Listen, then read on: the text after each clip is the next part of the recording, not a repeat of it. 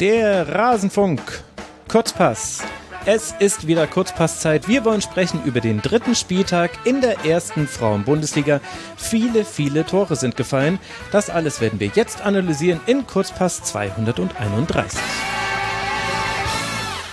Hallo und herzlich willkommen, liebe Hörerinnen und Hörer. Schön, dass ihr wieder mit dabei seid hier in Rasenfunk Kurzpass Nummer 231. Mein Name ist Max Jakob Ost. Ich bin der Edgenetzer auf Twitter und wir wollen heute sprechen über die Frauen-Bundesliga. Da sind krasse Spiele vonstatten gegangen. Es war ein wirklich interessanter Spieltag. Ich bin froh, zwei Gäste hier zu haben, mit denen ich diesen Spieltag besprechen darf. Zum einen Nina Potzel. Sie habt ihr nicht nur als Host hier schon im Rasenfunk gehört, sondern natürlich auch schon bei Sportradio Deutschland und in ihrem sehr empfehlenswerten Podcast Die 45, in dem auch eine richtige Knallerfolge jetzt erscheinen wird. Hallo Nina, schön, dass du hier bist. Hi Max, ja schön, dass ich mit dabei sein darf, wieder als Gästin dieses Mal. Ja, kannst du mir dann danach mal sagen, welche Rolle geiler ist? ich habe da so eine Ahnung. auf, auf was können wir uns denn bei der 45 freuen? Äh, das wird sau cool. Ich habe gerade kurz bevor ähm, wir hier mit der Aufnahme loslegen mit Clara Bühl gesprochen. Die ist ja jetzt gerade schon ähm, mit der Nationalmannschaft in Dresden und da haben wir so ein bisschen gesprochen über den FC Bayern, die Champions League, die Nationalmannschaft, die Europameisterschaft und äh, alles, was da so abgeht im Fußball der Frauen. Also es ist sau cool und also sie ist ja auch sau cool einfach und ich äh, freue mich super, dass das geklappt hat. Ja, also ich werde die 45 verlinken, da findet ihr dann diese Folge und den solltet ihr auch unbedingt abonnieren. Diesen Podcast hatte ich ja auch, glaube ich, in der letzten Folge auch schon mal empfohlen. Und ich freue mich, dass hier auch eine bekannte Stimme von der Europameisterschaft mit dabei ist. Isabel de Bruyne, die Ed DXCIBel, also Dezibel. Ich krieg's aber nicht hin. Hallo Bell, schön, dass du hier bist. Hallo, nicht nur von der Europameisterschaft, ich war doch auch schon in der Saisonvorschau. Ja, das Bitte. ja auch, stimmt, ja, ja, klar, richtig, richtig. Ich war noch im Kopf quasi gerade bei der Europameisterschaft ja, von Clara Bühl. Ja, ja, das habe ich nicht natürlich, vergessen. Natürlich. da habe ich dich auch gehört, Bär, und deswegen freue ich mich auch super, dass wir jetzt auch mal irgendwie zusammen miteinander hier sind. Meine Güte. Ja, let's go. Ich habe richtig Bock heute. Also wirklich, so viel Kreise schließen sich nicht mal bei einem Reifenhersteller. Aber bevor wir loslegen, möchte ich mich noch bedanken bei Philipp aus Augsburg, bei Kein Interesse, Nils Severus Tape, Valentin Heiko 1900 und Helge 1601 oder 1601. Sie alle sind Rasenfunk-Supporter. Der Rasenfunk ist und bleibt Werbe, Paywall und Sponsoren frei. Wir finanzieren uns und auch das kleine Honorar, das unsere Gäste bekommen, ausschließlich über eure freiwillige Unterstützung. Auf rasenfunk.de slash Supporters Club könnt ihr erfahren, wie ihr das tun könnt. Und wir hoffen, dass ihr euch vielleicht dazu entschließen könnt, das zu tun. Schon kleine Beträge helfen. Vielleicht ist der Hinweis jetzt mit Ausblick auf den Winter, der auf uns alle zukommt, noch wichtig. Also wir haben ganz viele Menschen da draußen, die zwischen einem und drei Euro im Monat überweisen. Das heißt, wir reden da wirklich von kleineren Beträgen, die man hoffentlich auch noch hat. Und wenn das alle von euch machen würden, dann könnten wir hier ein richtiges Ding draus machen. Dann würden die Gäste richtig fair bezahlt und wir hätten noch andere ModeratorInnen. Also Vielleicht kommen wir ja irgendwie ein bisschen in diese Richtung. Dann kann ich noch ankündigen, dass es noch andere Folgen zu hören gibt im Rasenfunk. Wir ballern ja gerade ganz schön raus. In der Nacht auf Montag ist schon erschienen die Schlusskonferenz zum achten Spieltag der ersten Männerbundesliga und am Dienstagnachmittag, den 4. Oktober, wird erscheinen eine Ligatur zum internationalen Männerfußball. Da schauen wir auf die europäischen Top-Ligen. Falls ihr dieses Format noch nicht kennt, hört auch dort gerne mal rein. Und dann muss ich euch noch ankündigen, dass es auch in diesem Kurzpass wieder kein Interview geben wird. Das liegt wahrscheinlich jetzt dann doch an mir. Also ich, glaube, ich habe da mit falschen Planungszyklen dieses ganze Vorhaben angegangen, in der Woche vorher eine Gesprächspartnerin für den nächsten Montag anzufragen. Das ist offenbar nicht so, dass es bei den Vereinen reinpasst und umsetzbar ist. Ich werde da jetzt umdisponieren, werde da auch die Länderspielpause für nutzen. Ich hoffe, dass wir dann im nächsten Kurzpass dann damit wieder weitermachen können, was im ersten Kurzpass zum ersten Spieltag mit Laura Feiersinger schon so gut geklappt hat. Also tut mir leid, das hat wieder nicht äh, geklappt. Vielleicht ja, muss ich da ein paar Dinge ändern und dann wird das vielleicht hier umsetzbar. Dann haben wir hier auch mal Clara Bühl äh, und ja, gucken wir mal. Das kriegen wir schon irgendwie hin. Und dann kann ich aber noch verkünden, in der letzten Folge haben wir uns doch noch drüber unterhalten, wie schwer es ist, Statistiken zu finden zum Frauenfußball. Und es ist das passiert, auf das ich ehrlich gesagt gesetzt hatte, nämlich ihr da draußen, ihr habt uns ausgeholfen. Ihr habt gesagt, ja, Moment mal, aber es gibt doch Statistiken. Ihr wart bloß, also du, lieber Max, warst zu doof, sie zu finden. Und dem ist so. Deswegen kann ich jetzt verkünden, ich werde es auch in den Shownotes verlinken, ihr könnt auf OneFootball, sowohl in der App als auch auf der Webseite, dort gibt es Statistiken, daher kamen wohl auch die zitierten Statistiken, die wir in der letzten Woche über Google noch gefunden hatten. OneFootball hatte ich zwar gecheckt, aber die äh, Frauenbundesliga ehrlich gesagt nicht gefunden, weil die da nicht gefeatured wurde. Hab da, naja, hab mich ein bisschen dumm angestellt. Also One Football ist gut. Dann habe ich noch eine neue Seite kennengelernt, fußballheute.de. Auch dort gibt es Statistiken. Da gibt es interessanterweise auch eigene Tabellen, zum Beispiel Heim- und Auswärtstabelle. Das habe ich jetzt sonst noch nirgendwo gefunden. Und ich finde auch die Aufbereitung der Statistiken gar nicht so schlecht. Es scheint beides auf Opta zuzugreifen. Also die Datengrundlage dürfte dieselbe sein. Und für etwas komplexere Daten gibt es noch eine Seite bei The Analyst, die man auch über The Analyst selbst gar nicht so einfach findet, aber Bell war so nett, sie mir zu schicken.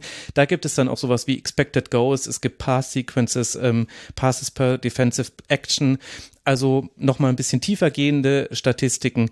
Alles drei werde ich verlinken. Das heißt, ein bisschen was gibt's dann doch zum Frauenfußball und das macht's uns in dieser Folge vielleicht auch ein bisschen einfacher dann über diese Spiele zu sprechen, die wir jetzt haben. Und damit wollen wir jetzt aber endlich beginnen. Wir gehen die Tabelle von oben nach unten durch und ganz oben, da steht völlig überraschend der VfL Wolfsburg und der hatte ein Spiel, tja, ich weiß nicht, Bell, also vom Ergebnis her 6 zu 1 sieht das sehr, sehr eindeutig aus. Wenn man sich dann die Torfolge anguckt, dann sieht man, naja, 1 zu 0 Girard, 2 zu 0 Eva Pajor, dann ein Elfmeter, der zum 2 zu 1 führt, das 3 zu 1 durch Lena Oberdorf und dann passiert es, 72., 74. und 75. Minute, drei Treffer, einmal Felicitas Rauch, zweimal Jons Dott hier und dann steht es auf einmal 6 zu 1. War denn Wolfsburg auch fünf Tore besser als Leverkusen in diesem Spiel? Wolfsburg als Ganzes, naja, ja, aber hauptsächlich Sven des Jons dort hier. Wenn wir ganz ehrlich sind. Ich, also, ich habe mir da im Vorhinein drüber Gedanken gemacht, wie man das denn auch ähm, bezeichnen kann tatsächlich. Ich finde, man sollte ganz dem Fußball getreu das Spiel in zwei Hälften aufteilen. Ähm, einmal vor der Einwechslung von Jons Dottir und Papp und einmal danach. Weil danach war es wirklich, also danach war es wirklich nur noch eine Farce von Leverkusener Seite. Ne? Die hat äh, zwei Tore gemacht, eins vorbereitet. Da war wirklich so viel Energie von dieser einen Spielerin nochmal auf dem Platz, beziehungsweise Poppy war natürlich auch noch mit dabei. Ähm, bis dahin hatte Leverkusen ja tatsächlich, also ich meine, auch wenn es in der ersten Hälfte sozusagen dann 3-1 Wolfsburg stand, war es ja dann doch noch ein relativ umkämpftes Spiel, in dem beide Teams so ein bisschen ihre Spielanteile hatten. Natürlich Wolfsburg mit mehr Genauigkeit und auch letztendlich Präzision im Abschluss. Mhm. Und ähm, Leverkusen mit, naja, einem Tor durch einen Foul-Elfmeter. Aber das das Spiel ist so komplett umgeworfen worden nach der, 60, worden nach der 60, 66. Minute, als dann Jons Totti und Pop kamen. Ich finde, das kann man so nicht als dasselbe Spiel betrachten, in meinen Augen. Nina, wie hast du es gesehen? Ja, ziemlich genauso. Also auch absolut Jungs ey, das war, das war total krass. Ich fand auch bei Leverkusen, ähm, fand ich ähm, Fuß so total stark. Also die hatte immer wieder noch ganz gute Ideen und gute Pässe gehabt. Ähm, ziemlich auffällig, aber ähm, ansonsten, ja, gerade in der zweiten Halbzeit sind sie dann ziemlich zusammengebrochen. Da kam dann relativ wenig nur noch. Da äh, stimme ich Bell vollkommen zu. Und ich fand es auch total krass. Und irgendwie, das hat mich dann auch so ein bisschen ähm, ja, erinnert an die Europameisterschaft, wo ich das auch irgendwie mal so gesehen hatte, was das deutsche Team so da ausgemacht hat, dieses bis zum Schluss immer noch draufgehen. Und das war bei Wolfsburg halt irgendwie auch, also trotz 6 zu 1 sind die auch in der 80. Minute noch voll draufgegangen und haben äh, mhm. Leverkusen da in deren 16er noch total unter Druck gesetzt. Und das, wie gesagt, als es schon 6 zu 1 stand, also ähm, das fand ich ziemlich beeindruckend, ja. Ich fand es interessant, dass das so ein bisschen die Spielidee beider Teams waren. Also weil Leverkusen hat ja in der guten ersten Hälfte, also auch wenn da Wolfsburg dann auch individuell überlegen war und deswegen auch verdient geführt hat, aber da hat es ja Leverkusen echt ganz gut geschafft, Wolfsburg wegzuhalten vom eigenen Tor, indem man halt weit vorne draufgegangen ist. Und immer wenn es Wolfsburg geschafft hat, einmal irgendwie dann mit Tempo hinter die Kette zu kommen, unter anderem in der 13. Minute mit Pass auf Jule Brandt, die legt auf Jill Roth, zack, 1 zu 0, war die erste Chance für Wolfsburg, zumindest die erste, die ich mir notiert habe. Also immer dann wurde Wolfsburg gefährlich, aber das ist eben nicht so oft passiert. Und andersrum in der zweiten Hälfte, diese drei Tore, die da innerhalb dieser wenigen Minuten fallen, die sind ja alle aus offensiven Ballgewinnen entstanden. Also das eine war, Felicitas Rauch gewinnt selber den Ball und passt dann zu Jons Dortier, die zieht an, legt wieder zurück und dann gibt's diesen wunderschönen Lupfer. Dann gibt's einen Pass von Abt, der eben zentral auf Sens, glaube ich, kommt. Die verliert dann den Ball gegen Latwein und Pajor, glaube ich. Und Pajor macht ja dann auch die Vorlage, also gibt die Vorlage für Jons Dortier. Und äh, direkt danach, das war auch eine Balleroberung. Also sprich, alle Tore, die ich da jetzt genannt habe, also die letzten, die sind alle eben quasi so entstanden. Die sind nicht aus einer Ballzirkulation von der eigenen Hälfte in die andere Hälfte entstanden, sondern über die, dieses hohe Ballgewinnen. Und das fand ich von Leverkusener Seite aus schon mutig und und das ist eben eigentlich auch sehr lange gut gegangen. Eben dieses höhere Anlaufen, Wolfsburg gar nicht so den Raum geben und dann wurden sie zwar auch da schon für bestraft, also Wolfsburg hat ja schon geführt vor diesem Dreierpack da in den wenigen Minuten, aber konnte eben nicht so viel eigentlich aus dem Spiel machen. Und erst als Wolfsburg es seinerseits geschafft hat, genauso hoch zu pressen und aggressiv zu sein in den Zweikämpfen, dann ging es halt dahin für Leverkusen. Fand ich interessant, war irgendwie fast vergleichbar. Ja, voll, bin ich voll dabei. Ich wollte auch nochmal, weil du das auch schon gesagt hast, dieser schöne Lupfer, äh, das Tor, das 4 zu 1 von Feli Rauch, ey, das fand ich so, so schön, ähm, wie sie da den, den wirklich unfassbar schön reinlupft. Um, ja, war das Jonsdott hier, die das dann äh, vorgelegt hat? Ja, von ja, fast ja. quasi quasi von der Grundlinie in den 16er, genau bisschen nach links versetzt. Das war, das war wunder, wunderschön. Und ich fand aber trotzdem, obwohl Leverkusen es eben ja schon gut gemacht hat, fand ich trotzdem hatte man irgendwie das Gefühl, oder ich hatte zumindest das Gefühl, dass Wolf, Wolfsburg das auf jeden Fall im Griff hat, das Spiel. Ja, es gab halt nicht viele Abschlüsse für Leverkusen. Ne? Also am Ende stehen da 16 zu 3 Schüsse, 10 zu 2 Torschüsse, das ist dann schon sehr deutlich. Und es gab vor allem so einzelne Spielerinnen, die wurden von ihren jeweiligen Gegenparts auf Wolfsburger Seite so im Grunde komplett aus dem Spiel genommen. Also mit eben Ausnahme von so jemand wie Fuso, die, die ist einem deswegen auch so aufgefallen, weil die eben dann auch mal ein Laufduell gewonnen hat, äh, sich einen Ball zurückerobert hat und so dann etwas kreieren konnte. Aber zum Beispiel Marti hat keinen einzigen ihrer sieben Zweikämpfe gewonnen, Matisik keinen ihrer fünf Zweikämpfe. Insgesamt hatte äh, Wolfsburg eine sehr, sehr gute Zweikampfquote. Sven Yahut hat zehn von elf Zweikämpfen gewonnen, also 91 Prozent ihrer Zweikämpfe, ja. ihr seht, ihr seht, was ich anstellen kann, wenn ich plötzlich Statistiken unter den Fingern habe. Auf einmal kann ich Dinge erklären, die ich so beobachtet habe. Aber das war schon sehr, sehr deutlich. Und deswegen, äh, also deswegen war dann der Sieg auch in der Höhe, also im Zustandekommen zwar glücklich, aber ich fand es auch dann in der Höhe letztlich verdient, weil eben Leverkusen so klar unterlegen war. Aber das das zeigt eben, dass es eben so viel auf individueller Ebene auch war. Also das war jetzt kein, die haben ja nicht schematisch irgendwelche Fehler gemacht, äh, sondern sie haben im, in ihrer, in ihrem System, was eigentlich nicht schlecht ist, in diesem 3-4-3 halt dann Fehler produziert. Na, ich finde, man kann schon sagen, weil halt auch eben die beiden Tore von Wolfsburg in der ersten Halbzeit ähm, tatsächlich jedes Mal dann entstanden, wenn Leverkusen halt ein bisschen nach vorne gerückt ist und dann halt hinten aufgemacht hat und dann halt Wolfsburg eiskalt war. Das hatte ja Hoffenheim in der letzten Woche, hatte da so ein bisschen den Key raus, ne? Die haben ein Tor gemacht und dann versucht, über 80 Minuten lang den Bus zu parken. Das hat Leverkusen halt nicht geschafft. Die haben halt versucht, ein bisschen nach vorne zu gehen, um eben vielleicht dieses eine Tor zu machen und den Bus parken zu können. Und dann kam halt jedes Mal prompt die Strafe. Also da war dann vielleicht schon nochmal klar individuell, aber ich meine, wenn jedes Mal, wenn du halt ein bisschen nach vorne rausrückst, prompt hinten die Quittung in Form eines Tores reinkommt, ähm, dann spricht das halt natürlich auch ein bisschen für die Stabilität der Restverteidigung. Kann man jetzt natürlich auch nicht überbewerten, weil es ist halt Wolfsburg so, ne? Mhm. Ähm, eine Spielerin, die ich noch bei, auf Leverkusener Seite ein bisschen herausstellen wollen würde, wäre Christine Kögel. Heißt die Christine mit Vornamen? Lisa? Christine? Kögel, auf jeden Fall. Ähm, Christine ist richtig. Ja. Ähm, die ist ja die Stürmer, also die nominelle Stürmerin eigentlich gewesen, hat aber auch richtig, richtig viel im Spielaufbau gemacht, wo es dann halt vielleicht, wenn Leverkusen tatsächlich mal nach vorne kam, dann halt vielleicht an ihrer Personalie ein bisschen gefehlt hat in der Strafraumbesetzung. Aber sie musste halt auch, beziehungsweise sie hat dann aber halt auch die Räume gesehen ähm, und den und den Ball halt dann letztendlich ein bisschen nach vorne gebracht, um halt auch so jemanden wie Fuso dann vielleicht ein bisschen mit einem Lauf in Szene setzen zu können. Mhm. Also da hat sie auch ähm, sowohl im Mittelfeld als auch defensiv durchaus eine gute Arbeit geleistet. Dann fehlt es da halt natürlich im Sturm, wenn sie da nicht sein kann. Aber hm. trotzdem fand ich ein sehr guter Auftritt von ihr. Voll, ähm, wo wir gerade bei, bei, bei einzelnen Spielerinnen sind, ähm, was bei mir jetzt irgendwie gar nicht im Kopf gerade ist, was waren mit Wirls? Also Max, wenn du da gerade irgendwie Statistiken auch zur Hand hast. ich habe sie nämlich nicht vor mir. Das, ähm, die ist mir auch nicht wirklich aufgefallen. Oder vielleicht habe ich mich auch verguckt oder so. Ja, also sie, sie hatte schon eher einen schwierigen Abend. Sie, teilweise war sie diejenige, die das Pressing manchmal auflösen konnte. Die hat so zwei, dreimal äh, Doppelpässe gespielt äh, und ist dann eingerückt. Das fand ich äh, ganz gut.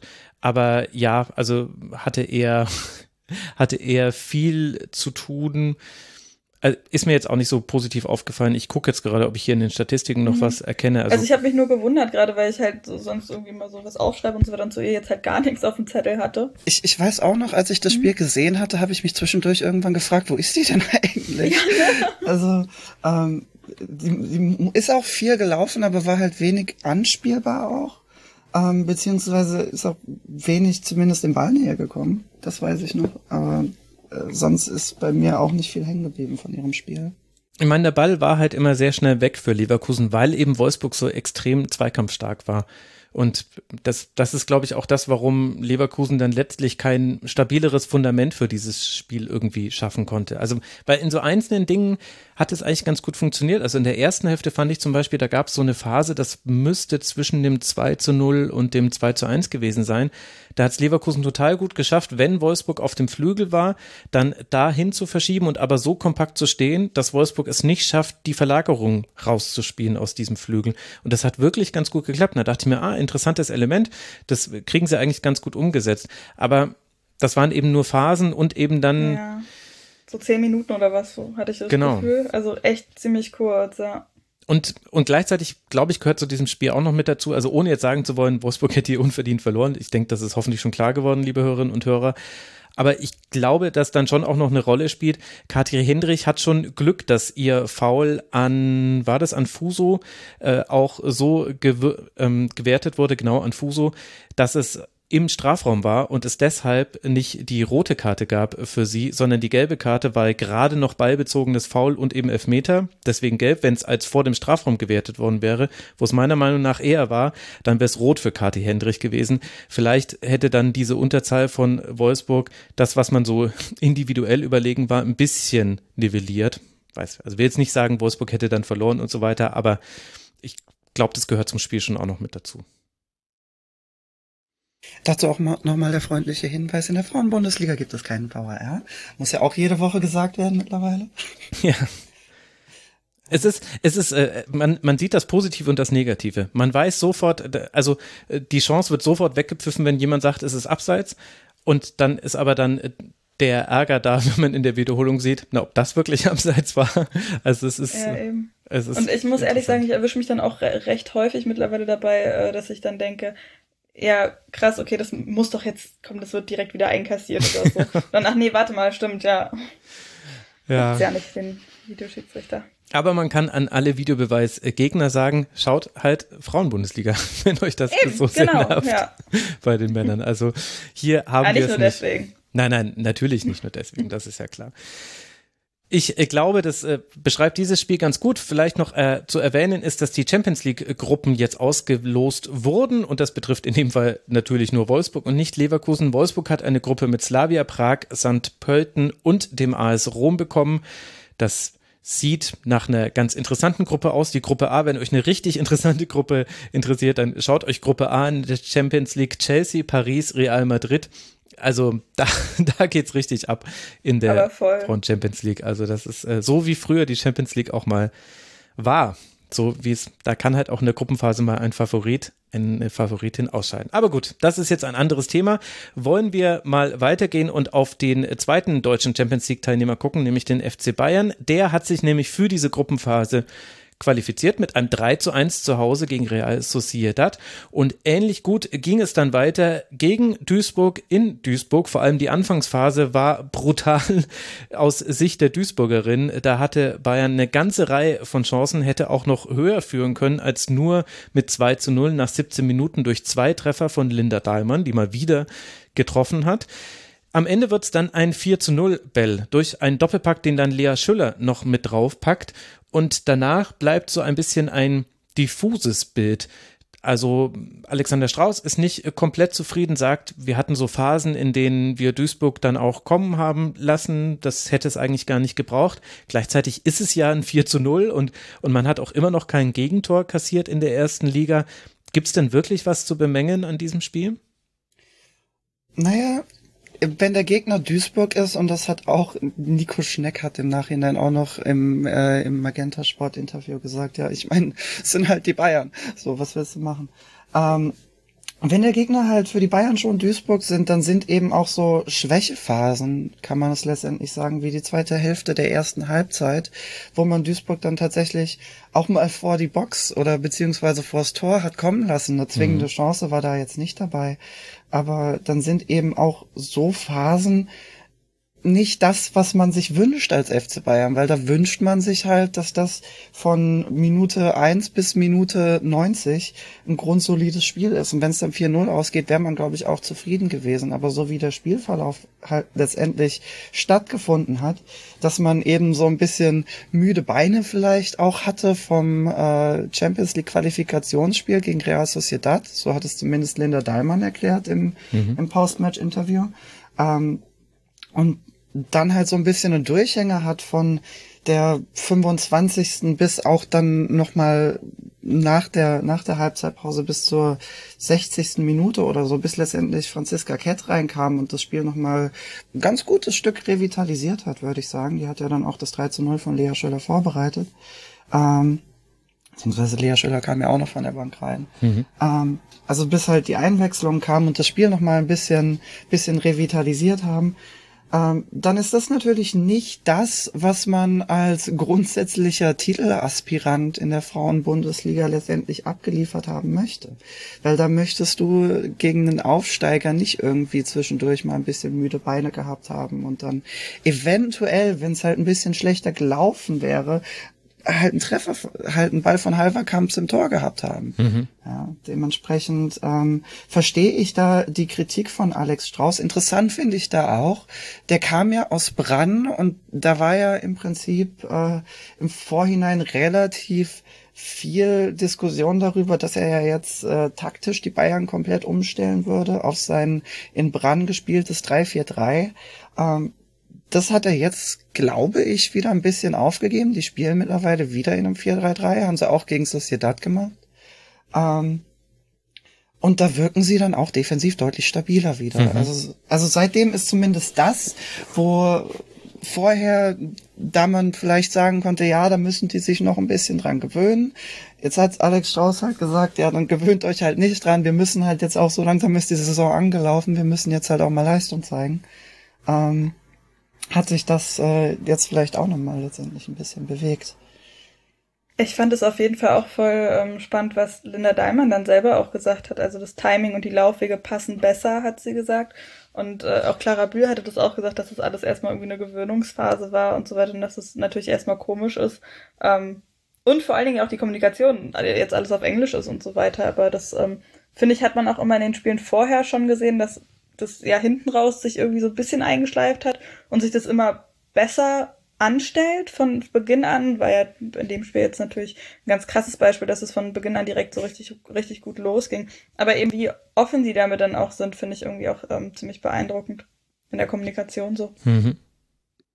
Ja, und das ist auch interessant, also diese erste Hälfte, und das konnte man im Spiel gegen Sociedad auch schon sehen, obwohl nominell man eigentlich bei einer Dreierkette schneller Überzahlen schaffen kann auf dem Flügel, weil du eigentlich so zwei Spielerinnen hast, die eben so die Schienenspielerinnen sind, hat das jetzt Bayern in beiden Partien eigentlich mit der Viererkette dann besser hinbekommen, wo es ja wo man eigentlich die Gegnerinnen das leichter aufnehmen können. Und das war halt in der Anfangsphase zu sehen. Und da hat halt auch schon sehr, sehr viel über Direktspiel funktioniert. Also das war für mich auch so der größte Unterschied. Man fragt sich ja immer so, wie kann ein Aufsteiger in der ersten Liga bestehen und wo sind eben jenseits davon, dass du es eben dann nicht äh, mit Profis zu tun hast, aber wo sind da die größten Unterschiede? Das finde ich ist immer eben so eine ganz interessante Frage, denn man sieht ja so, man sieht ja, dass äh, es äh, nicht mehr nur die Technik ist und nur die Athletik, sondern dass inzwischen auch die Halbprofis eigentlich auf einem guten Niveau mitspielen können. Und ich fand, gegen Bayern hat man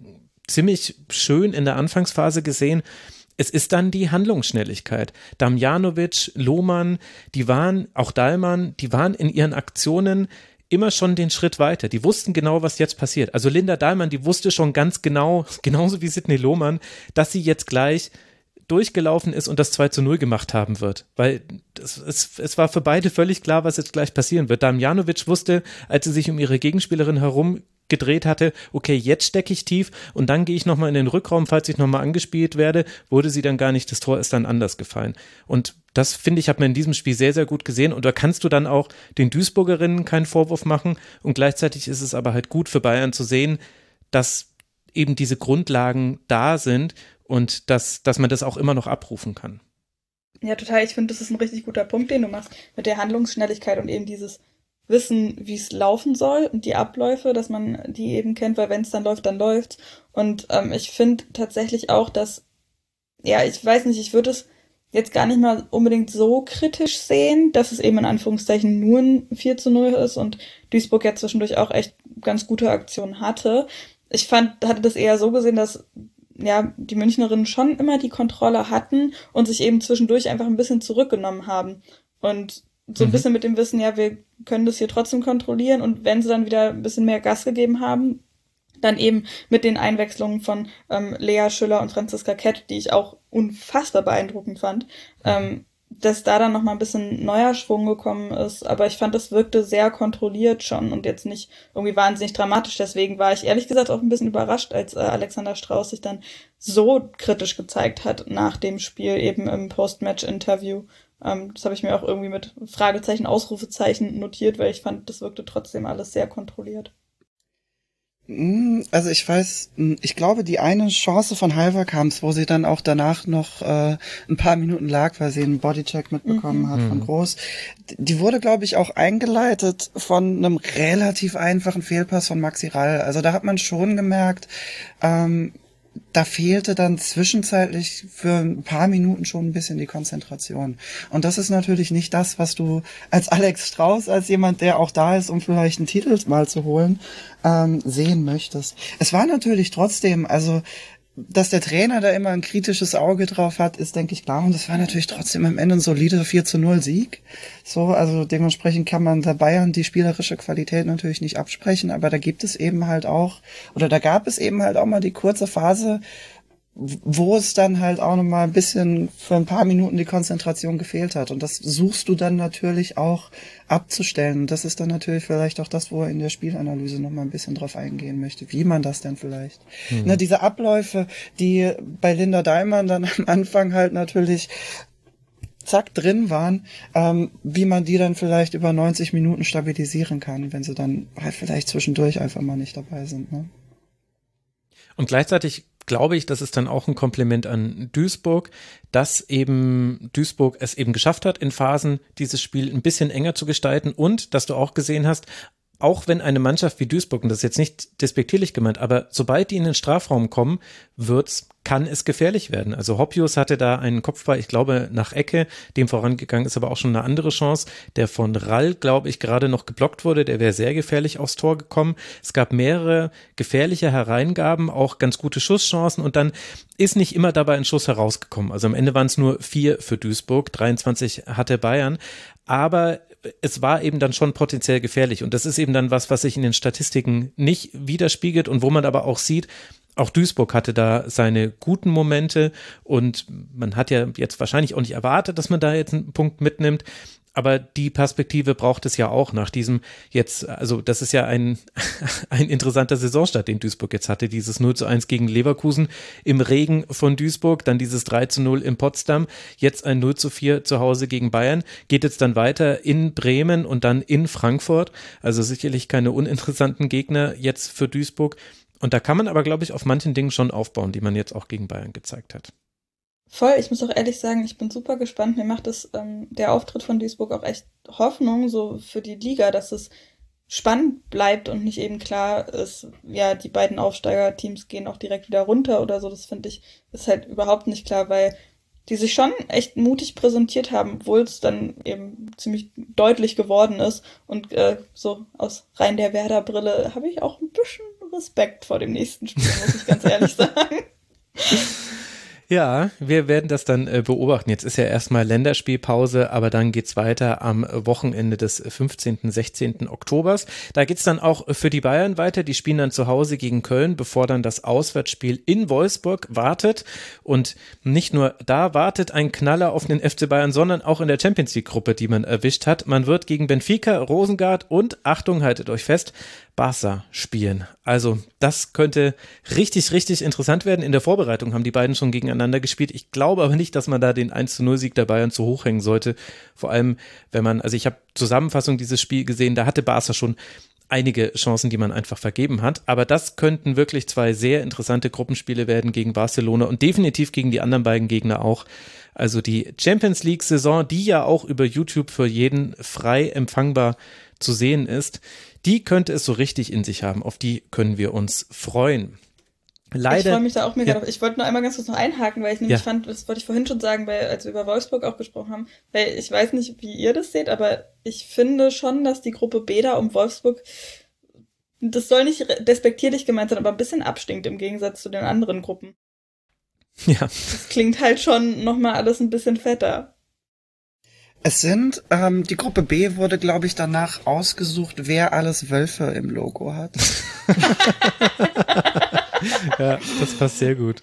Weil Rom und St. Pölten haben auch Wölfe. Ansonsten ähm, kann ich mir nicht vorstellen, wie das sonst Die machen dann alles zusammen, bringen eine Runde Merch raus, äh, hier Gruppe B und dann sind da alle Wölfe drauf und so und werden ja. dann noch verbandelt mit Game of Thrones, House of Stark und so. Stimmt. Ja, ja da würde ich ja dann ganz gerne mal die Frage stellen an den, an den Fanclub der Wolfsburg-Frauen, der sich tatsächlich Huli-Wölfe genannt hat, wo ich immer noch, also ich habe Fragen, ich habe Fragen. also, ich glaube, die haben wir alle. ja, ja, ja. Ja, also die Gruppe B tatsächlich nicht ganz so interessant. Aber wenn wir jetzt dann schon mit dabei sind, also jetzt habe ich dann vorhin auch schon die äh, Gruppe A genannt in der Champions League, dann muss ich jetzt auch noch die Gruppe C nachreichen. Die hat es nämlich auch in sich. Lyon, Arsenal, Juve und der FC Zürich. Also wie gesagt, ihr könnt es ja dann alles auch auf YouTube sehen, wenn ihr mögt, liebe Hörerinnen und Hörer. Ich werde da nochmal drauf hinweisen. Die Champions League könnte interessant werden. Und eigentlich war meine Überleitung leider nicht mit dabei. Tut mir leid. Nee, das ist ja alles gut. Die, ich mach's jetzt einfach trotzdem knallhart. Leider nicht ja. mit dabei bei der Champions League ist ja die Eintracht aus Frankfurt. Hatten wir ja schon thematisiert gegen Ajax. Sehr, sehr unglücklich verloren mit 1 zu 2. Immerhin läuft es aber in der Liga besser, denn dort ist man weiter ungeschlagen und jetzt gab es auch ein 3 zu 1 zu Hause gegen Werder Bremen. Reuteler mit der Führung in der 35. Minute. Nicole Anjomi kann nach, ich glaube, 29 Sekunden in der zweiten Hälfte schon das 2 zu 0 machen. Lürsen verkürzt dann, ich weiß gar nicht, ob wir das jetzt als direkte Ecke werten dürften oder ob da noch jemand dran war. Prasnika kann dann ähm, allerdings den, den Deckel drauf machen. Bell. Ja, bei der Ecke war Sophia Kleinherne mit dran. Okay, Aber schade. Aber wurde es nicht trotzdem, wurde nicht trotzdem als direkte Ecke gezogen? Ja, ja, schon. Aber ich fand also, nicht auch, dass Kleinherne noch dran war. Die war damit dran. Sie hätte ja auch noch klären Fall. können. Also sie hat natürlich versucht, das Handspiel zu vermeiden, aber äh, es sah ein bisschen unglücklich aus. Aber dann können wir das doch als direkte Ecke zählen lassen. Und dann haben wir doch schon wieder ein Tor nach direkter Ecke. Nur darum geht's mir doch.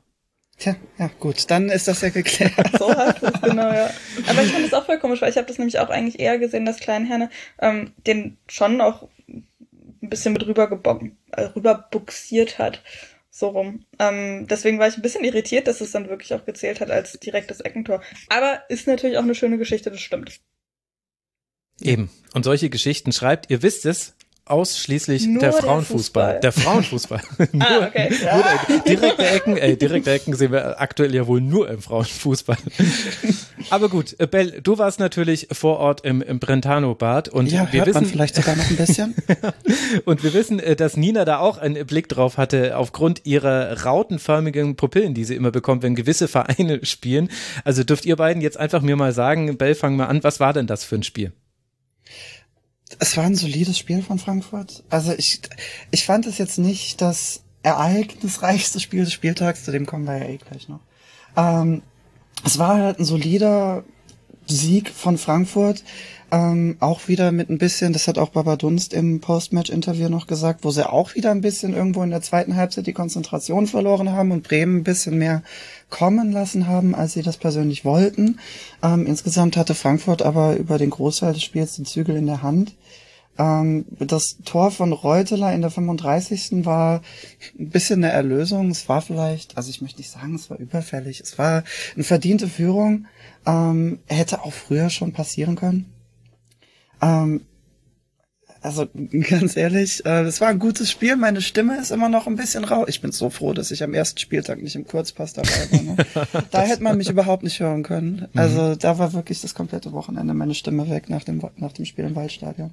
Ähm, aber insgesamt, was ich gesehen habe, war ein guter Auftritt von der Eintracht, ein gutes Gegenfighten von Werder Bremen. Ähm, und ein direktes Eckentor, wie wir es ja jetzt äh, festgestellt haben. Also Feiersinger hat, finde ich, ein sehr, sehr starkes Spiel gemacht auf dem Flügel.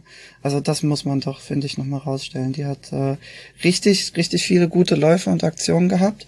Und was auch sehr schön ist zu sehen als äh, Fan von Frankfurt, ist, dass Camilla Küver wieder da ist. Die wurde in der 87. für Praschnika eingewechselt. Die hatte ja im letzten Dezember ähm, beim 6-0-Sieg gegen Jena irgendwann in der 70. Minute, als es schon 5-0 stand. Also auch überhaupt nicht, ne? Ja, also überhaupt nicht äh, konsequenzvoll ist die ja umgeknickt, hat den Kreuzbandriss. Die ist jetzt wieder da und mit ihr als Verstärkung auf der Außenverteidigerposition, die ist groß, sie kann auch mal Kopfbälle machen und sie ist sehr, sehr laufstark. Ähm, blicke ich da jetzt doch, wenn sie jetzt mal wieder ein paar mehr Spielminuten bekommt, auch relativ zuversichtlich in, die, in den zukünftigen Spielkalender der Eintracht. Mhm. Ja. Nina, wie hat dir das Spiel gefallen? Ja, ähm, schon, schon ganz gut, muss ich schon ganz ehrlich sagen. Also es war insgesamt was ein schönes Spiel, schön zum Anschauen. Ich habe parallel tatsächlich auch ein bisschen geschrieben mit Lennart vom Weserfunk und wir waren ähm, uns beide ja einig, das war so ein bisschen, also ich habe ihm das so beschrieben, ich habe das Gefühl gehabt, es war so ein bisschen wie beim Spiel gegen die Bayern. Also es, ich war ein bisschen überrascht davon, wie gut sie sich am Anfang angestellt haben, mhm. ähm, weil sie schon gut verteidigt haben und gut dagegen gehalten haben.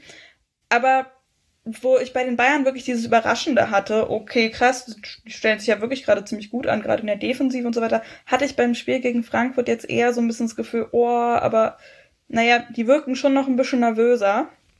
Und ähm, eben das Tor ist nur eine Frage der Zeit und fällt eher früher als spät. Und deswegen gebe ich dabei auf jeden Fall recht. Also das ähm, 1 zu 0 war, war schon, schon überfällig und auch ein ähm, echt schönes Ding. Ähm, trotzdem fand ich auch, dass ja die Bremerin das echt ganz okay gemacht haben. Also sich nicht zu doll unter Druck haben setzen lassen. Ich fand auch ähm, das Sturmduo, also die sind beide irgendwie 18, 19 gerade erst gewesen und gerade Kellisch hat mir sehr viel Spaß gemacht. Ähm, die hatte da so ein, zwei Aktionen auch nach vorne, wo sie quasi im Alleingang, da das eine Mal war das über links, wo sie dann aber, ähm, wo wir vorhin schon bei Entscheidungsfreudigkeit waren, ähm, eben nicht so entscheidungsfreudig war und nicht ähm, mhm. schnell genug irgendwie gedacht hat und vielleicht auch einfach ein bisschen selber überrascht war. Okay, krass, jetzt stehe ich hier vor der Torhüterin, äh, was soll ich denn jetzt machen? Ähm, oder damit habe ich jetzt nicht unbedingt gerechnet, wirkte das ein bisschen auf mich. Ähm, aber insgesamt war es auf jeden Fall schon ein deutlich verdienter Sieg für die Eintracht, das stimmt schon. Und ich fand auch, dass Dunst und Hand schon eine wirklich super Partie gemacht haben. Definitiv. Verena Hanschow hat alle ihre fünf Duelle gewonnen. Ähm, Barbara Dunst mit äh, zwei Assists. Äh, das ist sehr leicht zu erkennen, warum die ein gutes Spiel gemacht hat. Äh, diese Partie konnte ich nur in Zusammenfassung sehen. Alle anderen Spiele habe ich mir noch reingezogen. Deswegen müsste mir die Frage beantworten, äh, Bell, wie ist das denn, wenn Werder zurückliegt? Können die jetzt dann inzwischen dann einen Offensivdruck entwickeln? Weil dass sie gut mitspielen, das haben wir jetzt an allen drei Spieltagen gesehen. Und dass sie auch Tore erzielen, haben wir jetzt auch schon an einzelnen Spieltagen erlebt. Aber es ist ja trotzdem noch die große Frage. Und man hat jetzt zwar dieses talentierte Sturmduo und gerade Sternert hat ja auch gute Partien schon gemacht. Aber wie hat dir denn Werder dann nach Rückstand gefallen? Es ist am Ende immer noch Werder und das hatte äh, Nina ja eben schon gesagt. Teilweise fehlt dann halt in der Offensive einfach so ein bisschen dieses Bewusstsein für die Abläufe. Das ist dann mehr so ein Ups, ich habe den Ball, ups, ich stehe in der gegnerischen Hälfte, jetzt muss ich halt immer nach vorne rennen. Ähm, da sind die einfach, glaube ich, immer noch nicht so ganz eingestellt drauf. Es wirkt auf jeden Fall besser als in der letzten Saison, das muss man sagen. Also da äh, kommt dann teilweise ein bisschen mehr schon nach vorne durch. Aber ich glaube, sie haben jetzt immer noch in keinem Spiel mehr als ein Tor geschossen, oder? Mhm, ja. Ja. Und also ich meine, das ist gut, wenn jetzt mal in mehr Spielen von Bremen ein Tor fällt, aber wenn es halt am Ende trotzdem immer nur eins ist, dann ist es halt auch nur eine gewisse Verbesserung. Und ich glaube, da müsste einfach, also ich meine, Thomas Horsch, der hatte ähm, am ersten Spieltag gegen Potsdam gesagt, dass er auch absolut gar kein Problem damit hat, wenn die bis zum letzten Spieltag gegen den Abstieg spielen. Und ich glaube, so stellt sich Bremen auch tatsächlich ein bisschen ein, dass die halt sehr defensiv einmauern und dann jetzt halt versuchen, ein bisschen mehr offensiv zu bringen. Und das klappt ja auch, es klappt ja auch äh, bis zu einem gewissen Grad. Aber um wirklich auch mal Spiele zu gewinnen, musst du halt auch mal mehr als ein Tor schießen können. Und ähm, das hat bisher nicht geklappt. Ich kann schon sehen, dass es, dass es demnächst vielleicht mal klappt. Jetzt natürlich nicht gegen ein ähm, äh, Meister 1,5, so ein ne, Champions League-Anwärter wie Frankfurt, ähm, sondern vielleicht eher gegen ein Mittelfeldteam oder ein Team, ähm, gegen das man im Abstiegskampf ist. Aber es, ja, ähm, das müssen die mir halt trotzdem erstmal noch beweisen, ehe ich es tatsächlich äh, von den Dächern schreie, dass Bremen jetzt eine gute Offensive hat. Ja, das sehe ich tatsächlich auch so. Also deswegen meinte ich halt auch, dass, ähm, dass mir das ein bisschen Sorgen macht. Ähm, bin jetzt gespannt auf das Spiel gegen Duisburg, aber ich finde halt auch, dass es ja nicht viele Teams gibt, gegen die man Punkte holen wird. Und eins davon ähm, würde ich tatsächlich auch bei Turbine Potsdam reden, über die wir auch gleich noch sprechen. Hm. Und dass man da eben nur einen Punkt geholt hat, oh, das ist schon ziemlich schwierig, weil das wäre so eins der Spiele gewesen, wo ich ansonsten gesagt hätte, so wie es bei Potsdam gerade aussieht, kann man da schon gerne mal irgendwie gewinnen, aber ähm, hat ja dann auch nicht ähm, geklappt im Auftaktspiel da mit dem Unentschieden. Da hatte aber, man ja auch hm? insbesondere in der ersten Hälfte einfach mehr Spielanteile als Potsdam mhm. letztendlich. Ne? Also da wäre es wirklich möglich gewesen. Aber da war das halt eben so dieses, ich glaube, die wussten selber nicht, was sie mit dem ganzen Ballbesitz anfangen sollen. Ja, und das ist es, das ist es. Ne? Ja, also einerseits das und das, was du äh, gemeint hattest, nur ne, mit dem Ups, jetzt habe ich einen Ball, was mache ich denn jetzt? Das finde ich halt auch ähm, super, super schade. Und ähm, klar, man sieht auch, so es geht ein bisschen mehr nach vorne.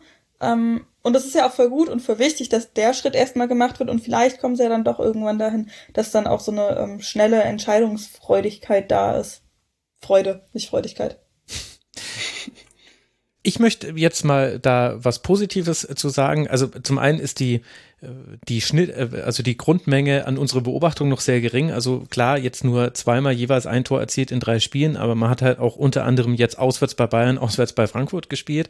Also vielleicht äh, liegt es auch daran, vielleicht würden wir in fünf Spieltagen ganz anders darüber reden. Ich sehe schon Ansätze, über die was gehen kann. Ich finde, dass Werder Bremen einen starken rechten Flügel hat. Äh, ich habe zumindest beim Spiel gegen Bayern beobachtet, wie gesagt, ich konnte jetzt dieses Spiel leider nicht mehr 90 Minuten sehen, aber da war es so, dass im Aufbau oft äh, Brandenburg sehr weit vorgeschoben hat dass sie da auch sehr breit standen dann im Aufbau. Und wenn du dann Brandenburg, Matthijs und dann Sternert oder Kilisch, das ist eigentlich dann egal, wenn die es schaffen, auf dem Flügel was zu kreieren, dann glaube ich, kann da auch was gehen, weil Saskia Matthijs hat diesen guten Distanzschuss, den haben wir ja auch schon gesehen am ersten Spieltag. Ich finde, die ist auch jemand, die noch erfahrener ist, zumindest wirkt sie eben so, wenn sie in so offensiven Situationen drin ist. Und vielleicht kann so ein Element schon reichen, weil ich sehe jetzt nicht bei allen bei allen Vereinen, die ich jetzt äh, beobachtet habe in den ersten drei Spieltagen, so einen, einen klaren Fokus, wo ich mir vorstellen könnte, okay, über dieses Stilmittel könnte was gehen. Dann die Flanken sind auch äh, immer wieder gut, auch von Lürsen, also sowohl von Brandenburg als auch von Lürsen. Vielleicht wird das das Mittel für Werder Bremen sein. Und wir konnten es jetzt eben bloß in den ersten drei Spielen noch nicht so beobachten, weil es halt auch nur drei Spiele sind und halt die entsprechenden Gegner haben. Und wir haben das ja bei allen Teams eigentlich, dass man egal ob das jetzt der VfL Wolfsburg ist oder der SV Meppen, bei allen hat man das Gefühl, ja, es ist halt schon noch früh in der Saison. Die machen alle noch seltsame Abspielfehler, da gibt's äh, fehlende Kommunikation, zum Teil auch so fast so ein bisschen slapstickartig. Also bei Freiburg gegen Essen gab's eine Szene, wo zwei Verteidigerinnen jeweils dachten, die jeweils andere nimmt den Ball. Sie haben es dann gerade noch gelöst bekommen, aber wo das war, also es ist auch noch früh in der Saison, möchte ich damit sagen. Ja, da hast du voll recht. Dritter Spieltag, so, das ist ähm, noch sehr am Anfang der Saison und eben auch die Spiele gegen Bayern und jetzt Eintracht ist natürlich auch immer noch mal ganz anders zu bewerten. Aber ich finde, du hast auch schon voll recht, ähm, was ähm, Matthijs angeht. Also die tut dem Spiel wirklich sehr, sehr gut, finde ich auch so, ähm, ja, rein von der Präsenz her finde ich sie echt toll und ähm, die bringt auch nochmal Schwung rein. Und sehr schöner Distanzschuss, das stimmt. Kommt der auch aus Frankfurt? Ja, das war genau, Gründe. das war die Brücke. ich habe schon, ich hab schon gehört, wie du dich reingetastet hast, noch sagen. genau, also die Hörerinnen und Hörer werden es nicht gehört haben, weil das habe ich dann rausgemutet. Aber genau, wir alle wussten, was jetzt kommt. Was, was lässt sich denn noch äh, zur Eintracht sagen, bevor wir dann gleich weitermachen mit dem nächsten Spiel? Kann man vielleicht die Eintracht so ein bisschen herausnehmen bei den Sachen, die ich jetzt gerade gesagt habe, dass es für viele früh in der Saison ist? Ich habe das Gefühl, die Eintracht, dadurch, dass sich da auch so wenig verändert hat und auch das Spielsystem, also es war völlig überraschend, eine 4 für 2 mit Raute, also krass. Konnte niemand und, auch, ja, und es wurde relativ spät erst gewechselt dann, also wer, wer hätte damit gerechnet? Ja. Aber ist das gerade so die Stärke der Eintracht, dass da schon viel aus einem Guss ist? Das ist, ähm, also jetzt gerade, wo man so die ersten drei Spieltage noch so ein bisschen die Growing Pains bei den anderen Teams mit beobachten konnte, ist das jetzt natürlich schon echt eine gute Sache für Frankfurt, dass man da halt eben so eingespielt ist. Nun musste man ähm, ja jetzt auch mit der Verletzung von Laura Freigang immer noch umgehen. Ich hatte ähm, tatsächlich das Spiel gegen Freiburg letzte Woche nur so ein bisschen äh, nebenbei geschaut, weil ich da aus privaten Gründen ein bisschen anders verpflichtet war. Ähm, aber äh, jetzt habe ich dann tatsächlich auch, jetzt habe ich da mal wieder ein bisschen genauer hingeschaut. Und ähm, Laura Freigang ist ja natürlich normalerweise schon eine ziemliche Schlüsselspielerin in der Ballverteilung im offensiven Mittelfeld und auch das wird jetzt eigentlich von der Mannschaft relativ gut aufgenommen, dass sie jetzt halt mal für ein paar Wochen ausfällt. Also Reuteler gefällt mir da, finde ich, momentan auch richtig, richtig gut. Und ansonsten ist man halt auch einfach sehr, sehr eingespielt und hat halt auch, ähm, also ich meine, das ist ein Fluch und ein Segen, weil einerseits ist man sehr gut eingespielt und weiß, was man machen möchte. Andererseits, also ich als Fan, wenn ich dann Baba Dunst äh, zweimal pro Spiel aus der Distanz aus der zweiten Reihe aufs Tor ballern sehe, ähm, oder wenn es mal wieder über die über die Seite von Henshaw nach vorne gezogen wird. Und das hat man, glaube ich, auch in der einen äh, Statistikseite, die ich dir geschickt hatte, bei äh, bei The Analyst, mhm. ähm, hat man, glaube ich, kann man, glaube ich, sehen, dass bei der Eintracht ähm, die haben mehr Ballbesitz in der eigenen Hälfte und kurz vor der rechten Eckfahne der Gegner. ja. Na, und da dachte ich mir schon, ja, das ist ein Eintracht-Ding. Also, ähm, das ist, das ist wie die Eintracht halt einfach spielt. Und ich meine, wenn es bei den anderen Teams jetzt halt nicht so rund läuft, dann kann man daraus jetzt natürlich einen sehr, sehr guten Saisonstart drehen. Ähm, wenn dann allerdings die großen Teams letztendlich auch mal vorbeikommen, und das meinte ja auch Jens Scheuer in der letzten Saison bereits im Rückrundenspiel. Wir wissen, die Eintracht ist stark, aber wir wissen halt auch, wo sie schwach ist. Endergebnis 2 zu 4. So, und dementsprechend, also 2 zu 4 für die Bayern. Hm. Und dementsprechend ähm, hat man jetzt natürlich ein bisschen die Karten in der Hand, aber muss halt schauen, dass sich das auch über den Rest der Saison ein bisschen durchsetzt, um Platz drei dann halt wirklich fassen zu können. Ich meine, der ist momentan durchaus in Aussicht. Ist ja natürlich mhm. auch das ausgegebene Ziel. Absolut. Also aktuell liegt die Eintracht auf diesem dritten Platz. Klar, erst nach drei Spieltagen, aber eben noch ungeschlagen. Es geht jetzt dann weiter bei Essen und dann zu Hause gegen Duisburg. Das sind die nächsten beiden Gegner für die SGE. Und Werder Bremen wird jetzt dann zu Hause gegen den MSV Duisburg spielen. Werder aktuell bei nur einem Punkt nach zwei Niederlagen und dann eben dem Unentschieden zum Saisonauftakt. Wir werden genau hingucken, wie torgefährlich Werder Bremen dann ist nach dieser Länderspielpause. Also, das wird definitiv noch ein Thema sein hier in diesem Kurzpass oder in den nächsten Kurzpässen. Und dann werden wir natürlich auch über die nächsten beiden Teams sprechen, auf die wir jetzt blicken wollen, nämlich Köln gegen Potsdam. Gerade Potsdam ist ja so ein bisschen das Sorgenkind vieler Gäste hier gewesen in den vergangenen Aufzeichnungen. Und jetzt bin ich mir nicht so ganz sicher, Nina, ob sich daran was verändert hat. Denn auf der einen Seite konnte man beim 2 zu 4 in Köln einige gute Dinge bei Potsdam sehen, unter anderem eine tolle Reaktion auf das 0 zu 1, indem man nämlich einfach innerhalb von drei Minuten aus diesem 0 zu 1 ein 2 zu 1 für die Turbine gemacht hat. Und man konnte auch ein sensationelles äh, Debüt sehen der Torhüterin äh, Jill Frese, die für Fischer, die die rote Karte gesehen hat, einspringen musste und dann im strömenden Regen direkt einen Strafschuss gehalten hat und damit dann auch dieses Spiel noch länger offen halten konnte. Aber am Ende ist es halt dann doch ein 2 zu 4 und eben wieder eine Niederlage. Damit ist Turbine eine von drei Teams, äh, die noch nicht gewinnen konnten in dieser Saison und eben viele der alten Probleme bleiben da. Plus Amber Barrett musste jetzt auch in diesem Spiel verletzt raus. Also auch noch die, die Verletzungen, die ja wirklich irre sind bei Potsdam. Wir haben es am letzten Spieltag schon besprochen, kommen auch noch mit dazu. Wie würdest du diese ganze Melange zusammenfassen aus Sicht der Turbine? Boah, ja, das, äh, das ist eine schwere Aufgabe, sage ich mal. Ähm, mir bricht es echt fast das Herz, was da passiert bei Turbine. Ähm, ich komme auch aus dem Umland von Berlin, also Brandenburg war immer ein bisschen näher dran, der Blick auf Turbine, aber auch so insgesamt, also als ja, Institution im Fußball der Frauen.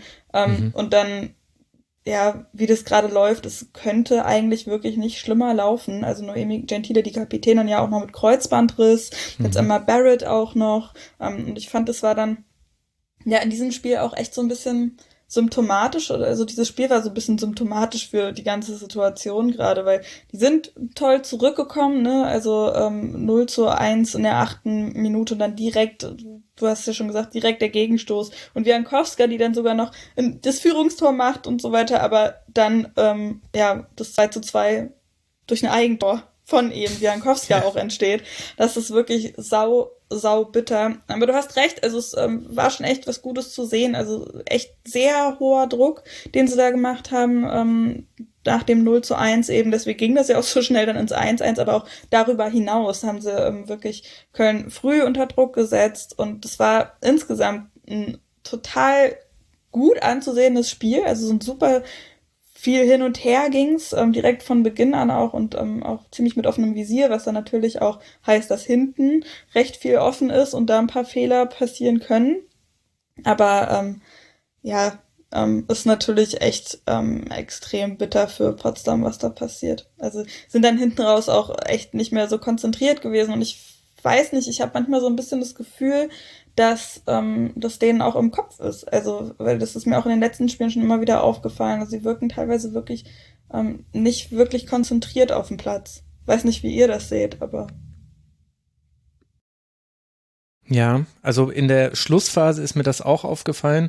Vorher, glaube ich, war es eher so systemisch ein Problem. Also Potsdam ist hoch angelaufen und dadurch stand man eigentlich auch immer wieder in 4 gegen 4 oder 5 gegen 4 Kontersituationen. Das hat gut funktioniert, aber logischerweise war man dafür anfällig für tiefe Pässe und gerade die ersten Chancen für Köln, das war ja eigentlich immer so langer Pass und dann läuft halt Mandy Islacker oder Sharon Beck, irgendjemand von den beiden ja. äh, ist halt irgendwie durch und dann äh, machen sie da dann was draus. So entsteht ja letztlich auch der Platzverweis und der Strafstoß aus so einer langen Situation heraus und das kannst du halt nicht komplett verhindern aber es ist eben sehr riskant und gleichzeitig kann ich mich aber ehrlich gesagt auch nicht von dieser Unterzahl lösen. Also halt dieser, dieser Platzverweis mit dem Strafstoß, das war eben auch eine, eine harte Entscheidung, fand ich. Also man kann fand den schon auch, geben, ja. aber. Das war auch super emotional bei Vanessa Fischer. Man hat es ihr echt während der Situation und auch danach hat sie noch, also man hat sie auch angesehen, das war richtig bitter. Nicht nur für das Spiel natürlich und auch nicht, was eine harte Entscheidung war. Der Ball ging ja dann letztendlich eigentlich vom Tor weg. Ähm, da hätte vielleicht auch eine gelbe Karte gereicht. Also ich erkläre es ganz kurz für die, die es nicht gesehen haben. Es gab quasi einen Pressschlag zwischen Mandy Islacker und eben Vanessa Fischer und äh, dann äh, geht Islacker an ihr eben äh, schräg vorbei und sie hält sie ganz leicht fest. Islacker fällt sofort und dann gibt's eben dafür dann Rot und Strafstoß. Das war die Szene. Ja, ähm, also das die ist ja, also gerade Vanessa Fischer hat das natürlich dann richtig, richtig schwer aufgenommen. Die ist seit 2011 im Verein, glaube ich. Also das ist ihr Verein und das ist ihr Tor, dass sie da, dass sie da sauber halten möchte und dann passiert sowas. Also ganz ehrlich, für mich war das auch dann ein bisschen emotional, das einfach zu sehen. War auf einer Ebene mit äh, dem Shot von Obi nach dem EM-Finale. Da hat es bei mir auch ein bisschen oh, auf die ja. Drüse gedrückt. Ähm, weil, also, da sieht man wirklich bei ihr alles ein bisschen zusammenbrechen. Und dann natürlich, also ich finde das Spiel war pure Poesie. Das sind wirklich Geschichten, sagen wir es zusammen, wie sie nur der Fußball schreibt. Aber voll Hollywood, wirklich Hollywood-reif. Und dann das Wetter ja. auch noch mit dazu, nur strömender mhm. Regen, Sonnenschein, wieder strömender Regen, dann äh, mhm. eben eine Fischer, die da im strömenden Regen eben weint wie nichts und das einem das Herz bricht und dann, ja, Jill Frese kommt rein, hält den Elfmeter und dann mhm. hört es auf zu regnen.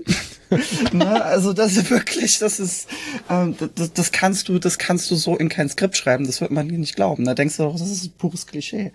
Ähm, also es, es war wirklich, ich, ich war sehr gut unterhalten. Ich muss sagen, ich habe in der ersten Halbzeit noch so ein bisschen gedöst nebenbei. Ähm, aber als dann die rote Karte für Fischer kam, da war ich wirklich, also mit den Augen, mit den Augen am Bildschirm geklebt für den Rest des Spiels, weil das, das kannst du, das kannst du so nicht skripten. Das ist wirklich nicht möglich gewesen.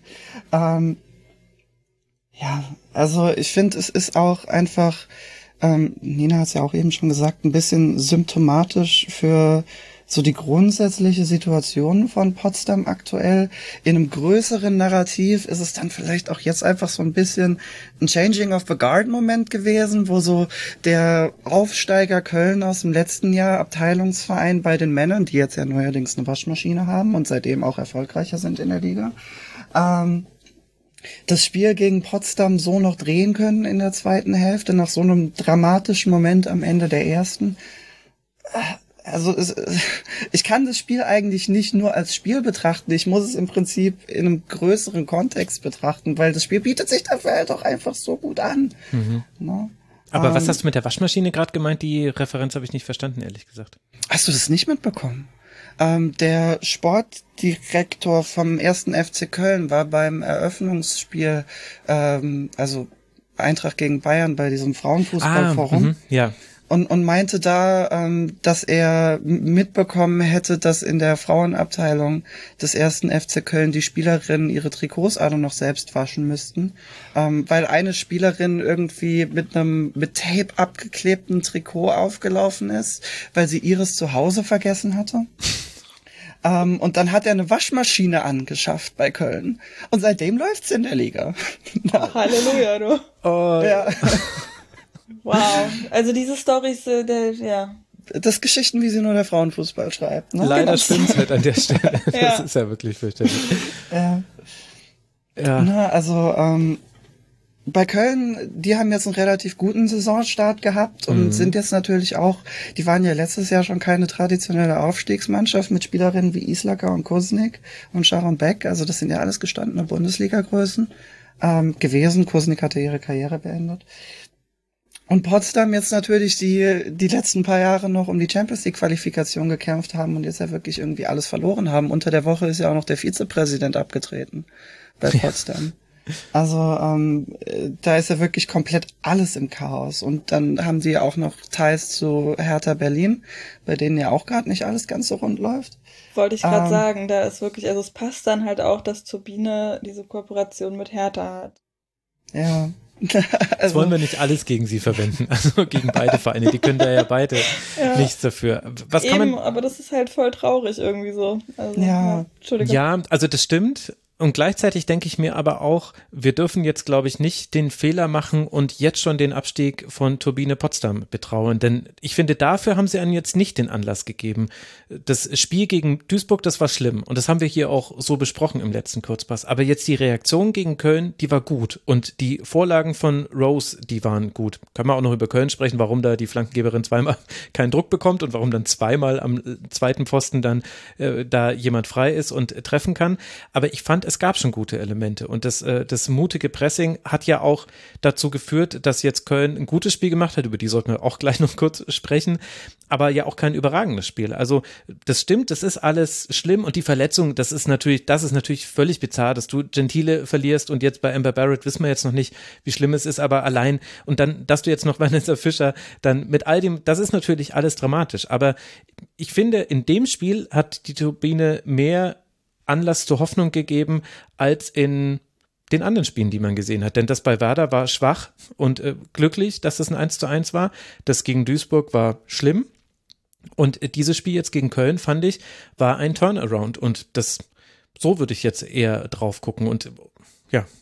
Ja, voll, da gebe ich dir schon recht. Und das, was mich dann aber schon wieder traurig stimmt, sage ich mal, ist, dass es halt als nächstes gegen Wolfsburg geht.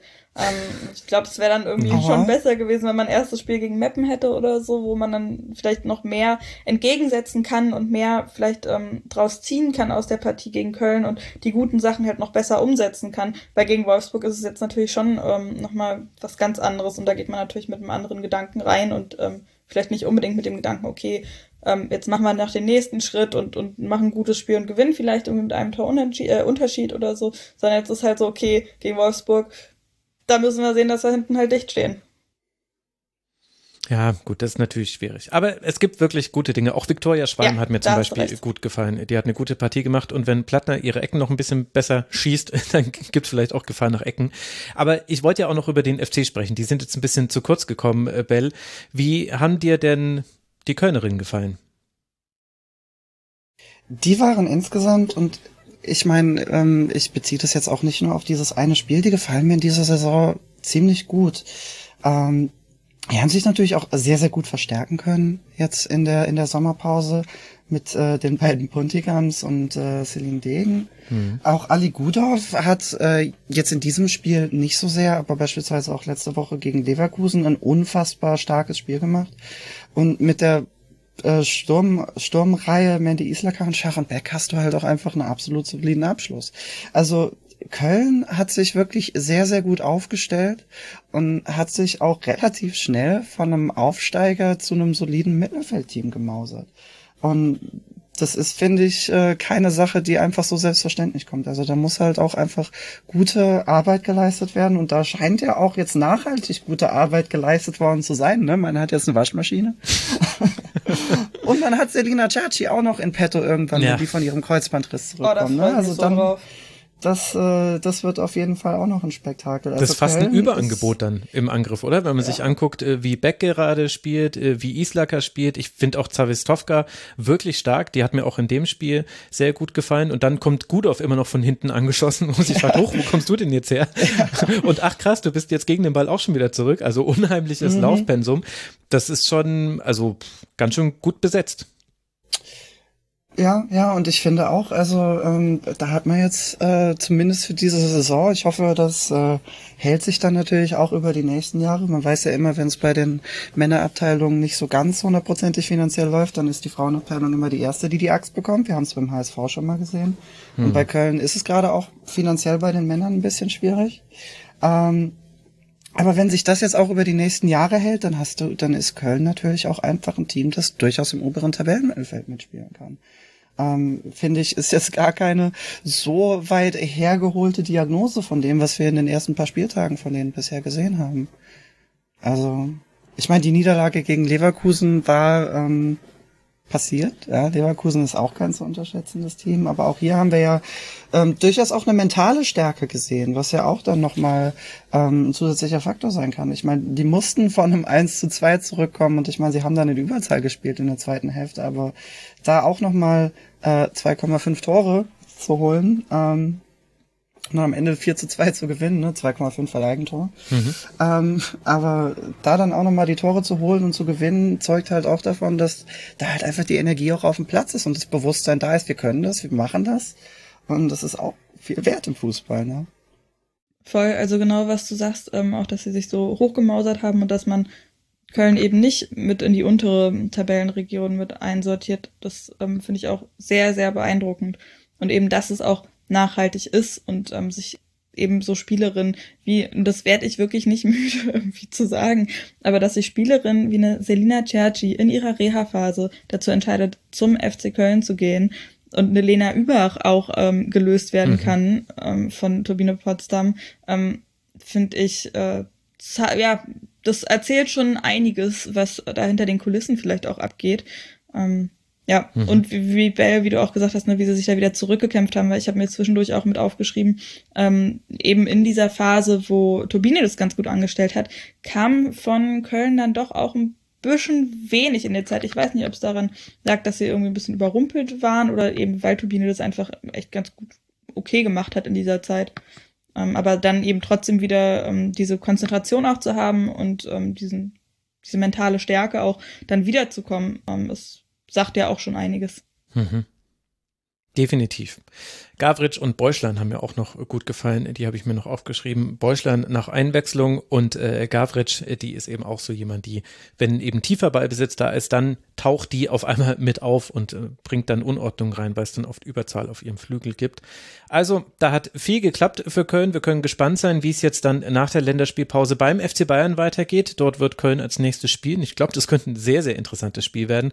Und Potsdam wird jetzt dann, wie schon vorhin angesprochen, zu Hause gegen Wolfsburg antreten. Vielleicht wird es ja nicht so schlimm, wie Nina es befürchtet hat. Wir werden es auf jeden Fall begleiten.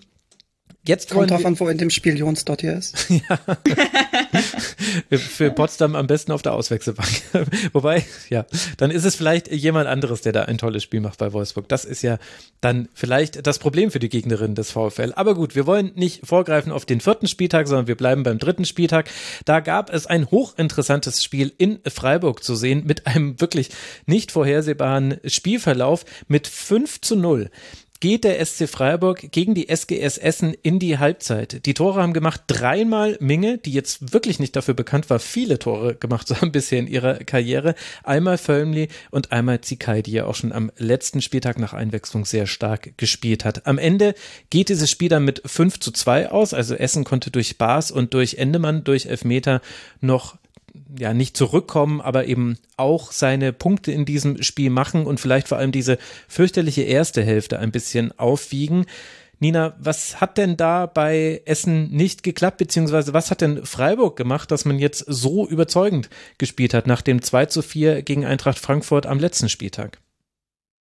Das ist eine sehr gute Frage, was sie da so gut gemacht haben. Ähm, ich fand, ja, die haben also ich habe mir, muss ich mal so rum anfangen, aufgeschrieben noch in den ersten paar Minuten. Ich habe das Spiel mit Splitscreen geguckt, immer mal wieder rumgewechselt mit äh, dem Spiel der Bayern. Und da habe ich mir am Anfang noch aufgeschrieben, ähm, so die ersten fünf Minuten oder was, okay, Essen, die machen das ja schon ganz gut. Da gab es schon so ein bis zwei Chancen.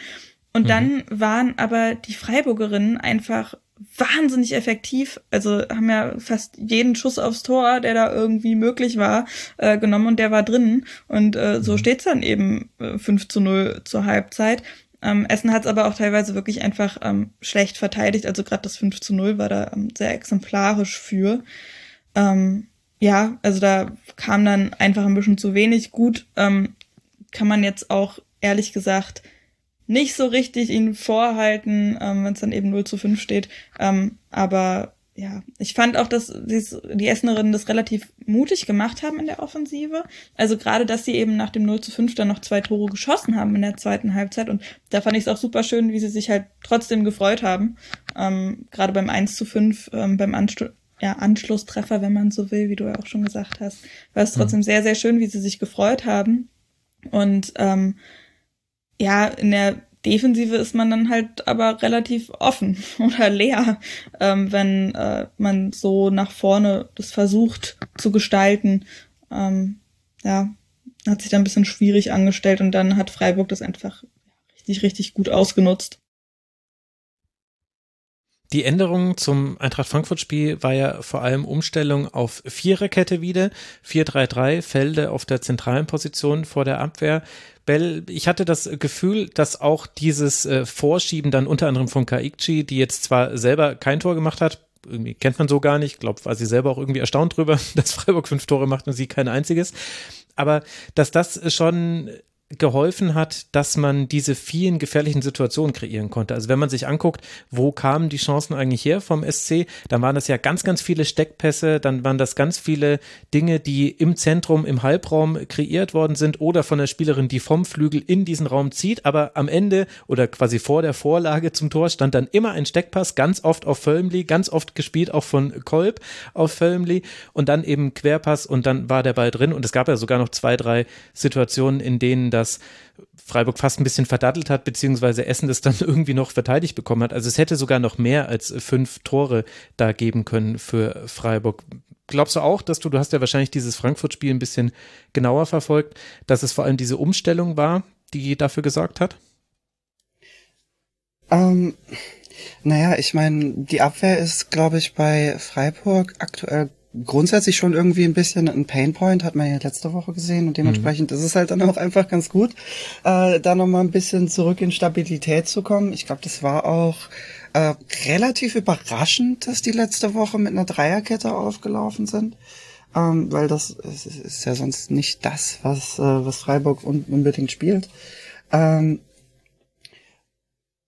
also, ja, dementsprechend bringt denen das natürlich schon nochmal ein bisschen die Stabilität und halt auch den Rückhalt. Ich meine, Freiburg ist kein schlechtes Team.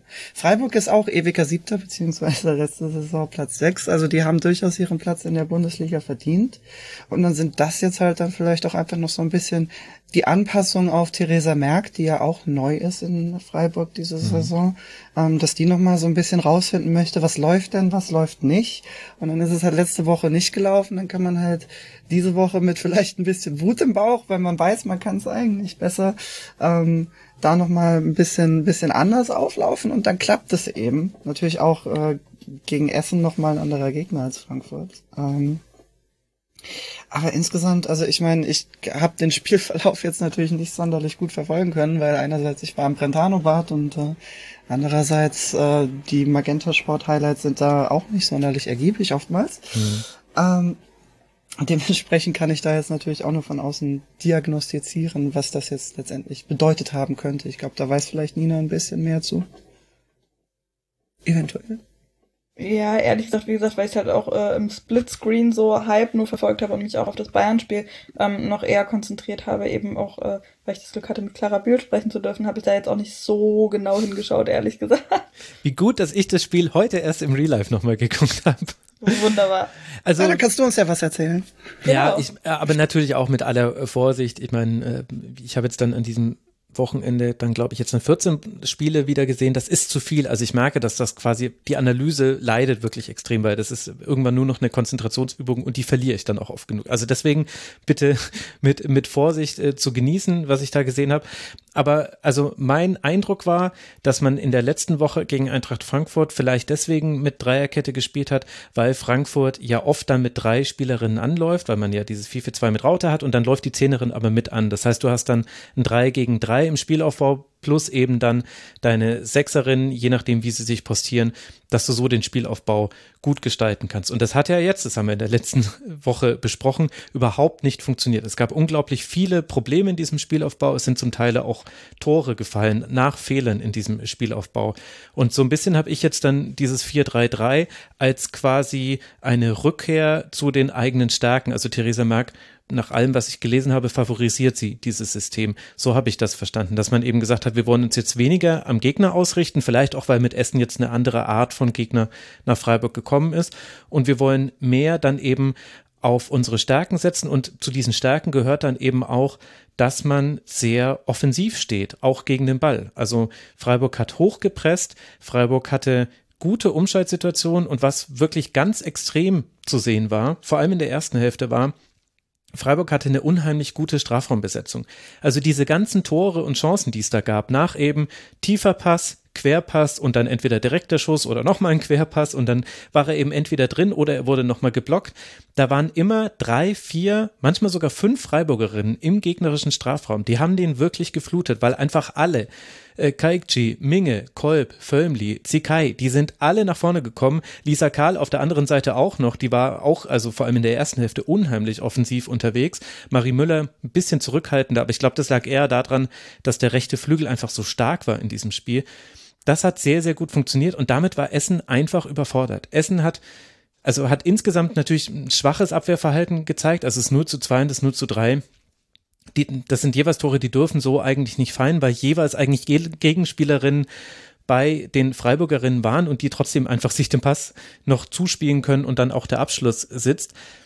Aber aber es war auch eine numerische Unterlegenheit und das war auch so eine Hilflosigkeit gegen diese Steckpässe, die eben schwer zu verteidigen sind, weil dann geht's eigentlich um ein Laufduell und gerade Völmli, die hat sogar Laufduelle gewonnen, die sie schon verloren hatte. Also es, es gab eine Szene, da wollte sie also der Kommentator meinte, dass sie nicht gesehen hätte, dass sie jetzt angespielt wird. Ich glaube, sie dachte eigentlich, dass die Außenspielerin den Ball übernimmt und dann stellt sie fest, ach nee, die kommt nicht, da muss ja doch ich hingehen und sie gewinnt trotzdem noch diesen Zweikampf und bleibt in der Szene drin und ich glaube, dann fällt sogar ein Tor, da bin ich mir jetzt gerade gar nicht sicher. Es waren so viele Chancen von Freiburg. Also das war so mein Eindruck. Freiburg hat mehr auf die eigenen Stärken vertraut, hat das riskant gespielt, hat dann trotzdem auch Fehler im Spielaufbau gemacht. Die gab es auch in diesem Spiel wieder. Da war man dann auch attackierbar. Und Essen auf der anderen Seite war damit einfach überfordert, weil eben die guten Defensivleistungen, die man jetzt durchaus schon auch hatte, also das war ja auch gegen Wolfsburg zum Beispiel nicht so deutlich, wie dann das Ergebnis war am ersten Spieltag, die hatte man diesmal nicht und die Außenverteidigerinnen waren überfordert. Ich fand, dass die Rückraumabsicherung nicht gut war. Ostermeier und Fluger haben das nicht gut hinbekommen.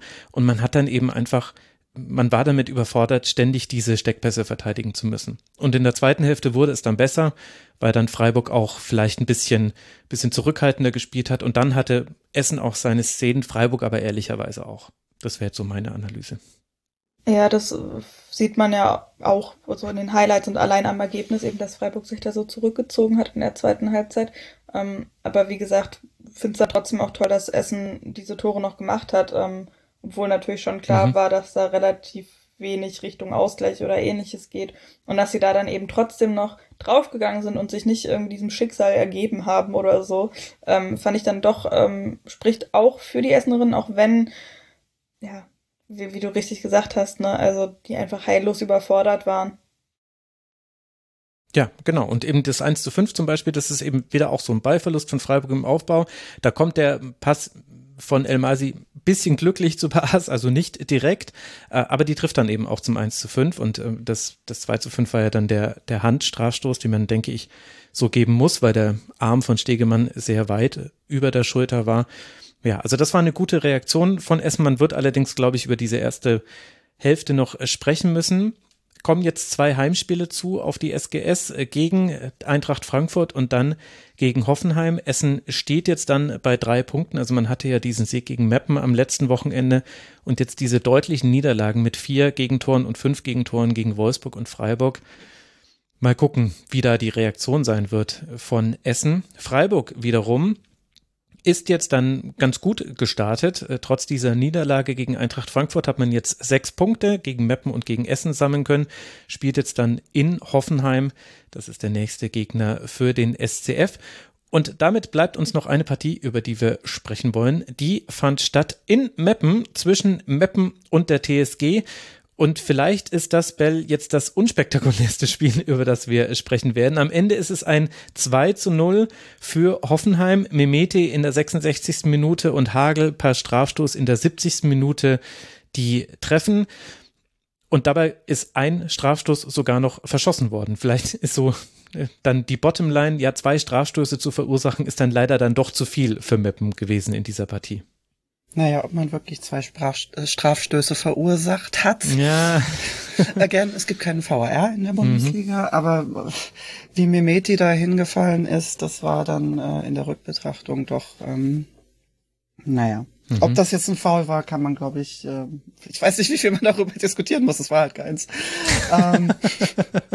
Gut, aber der, der Fußballgott, wenn es ihn denn gibt, wenn man daran glauben will, hat ja dann dafür gesagt, dass Nicole Biller nicht nur den Schuss, sondern auch den Nachschuss verschießt, beziehungsweise der dann auch stark gehalten wird von Laura Sieger.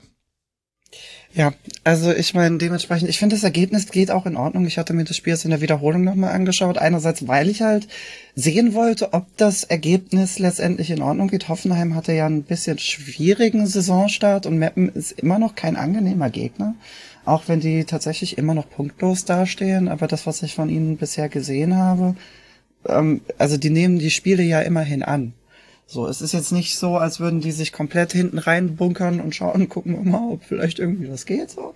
Ähm, sondern die, die wollen ja auch äh, vorne mit reinspielen und dementsprechend hätte ich mir schon vorstellen können, dass insbesondere wenn ein, wenn ein Treffer durch einen Elfmeter fällt, ähm, der dann auch noch so schwierig ist. Ich meine, hat jetzt letztendlich den Ausgang des Spiels, glaube ich, nicht unbedingt beeinflusst. Das 1 zu 0 hätte Hoffenheim wahrscheinlich auch schon gereicht.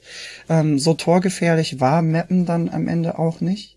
Abgesehen von Lydia Andrade, die ein sehr, sehr gutes Spiel gemacht hat, auch wieder vorne drin. Die ja auch, wir hatten eben schon über den FC Zürich geredet in der Champions League. Also das muss man ja auch nochmal sagen. Sie ist von einem Team, das in der Champions League spielt, dem FC Zürich hin zu Meppen gewechselt. Das das spricht natürlich auch nochmal, wir sind schon ein bisschen länger in der Aufnahme, ne? Das spricht natürlich auch nochmal ähm, für den SV Meppen, dass es da tatsächlich auch ähm, eine Perspektive gibt und dass sie dann vielleicht auch von dem von der grundsätzlichen Spielphilosophie sich hat überzeugen lassen. Und das sieht man, finde ich auch. Also ich meine, Meppen hält da über lange Zeit relativ gut Hoffenheim hinten ab kommt auch zu der einen oder anderen Situation, die vielleicht ein bisschen zahnlos am Ende ist, muss man ehrlicherweise sagen. Ähm, und dann ist es halt in der zweiten Halbzeit irgendwann doch einfach zu viel und Hoffenheim macht ein Tor und äh, schießt einen Elfmeter rein, der keiner war, nachdem sie einen Elfmeter nicht reingeschossen haben, der einer war, also auch irgendwo ausgleichende Gerechtigkeit, hast du ja auch eben schon gesagt. Dementsprechend, äh, ich, ich weiß nicht, inwiefern das jetzt für Hoffenheim tatsächlich spricht, dass man sich da so schwer getan hat. Nachdem der Saisonstart ja jetzt auch in den ersten beiden Spielen ein bisschen daneben gegangen ist, gut zugegeben, man hatte jetzt auch nicht die einfachsten Gegner, ne? Ähm, am zweiten Spieltag gegen Wolfsburg ran und am ersten Spieltag gegen Köln, wo wir ja eben schon auch darüber geredet haben, dass die wirklich eine stabile Saison vor sich haben könnten waren das jetzt natürlich Pflicht drei Punkte, aber die Art und Weise, wie die drei Punkte halt eingefahren wurden, spricht für Mittelfeldteam und keins, das äh, jetzt vielleicht, also da muss vielleicht noch ein bisschen Koordination reinkommen, weil man mauert auch sehr viel, finde ich. Also gegen Wolfsburg macht es Sinn, aber wenn du gegen äh, Mappen dir den Ball so ein bisschen hin und her schiebst und dir nicht sicher bist, oh, wollen wir jetzt eine Aktion starten? Gib mal den Ball zu Corley, vielleicht macht die was damit. dann ähm, ich, weiß ich nicht, wie, wie, wie, äh, wie optimistisch ich da sein kann. Da muss auf jeden Fall dran gearbeitet werden. Das Potenzial ist da, aber da muss noch dran gearbeitet werden.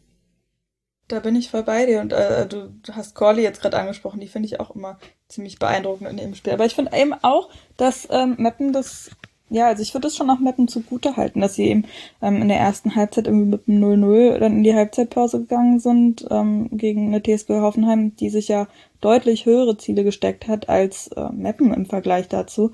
Ähm, das finde ich schon dann auch beeindruckend. Und ich muss auch ehrlich sagen, mir machen die Meppnerinnen auch echt immer Spaß beim Zugucken. Also die haben, haben ähm, schon irgendwie Bock, ähm, wissen auch darum, so eben was ihr Ziel ist, wo der Blick hingehen muss, ähm, so was die Tabelle angeht. Aber ja, sie versuchen halt trotzdem irgendwie das Beste draus zu machen und ähm, finde, das ist schon schön irgendwie zu sehen. Plus sie haben den Mappenmann, der auch noch immer für Entertainment sorgt. Soll ich ihn einspielen? Ja, bitte. ja, bitte.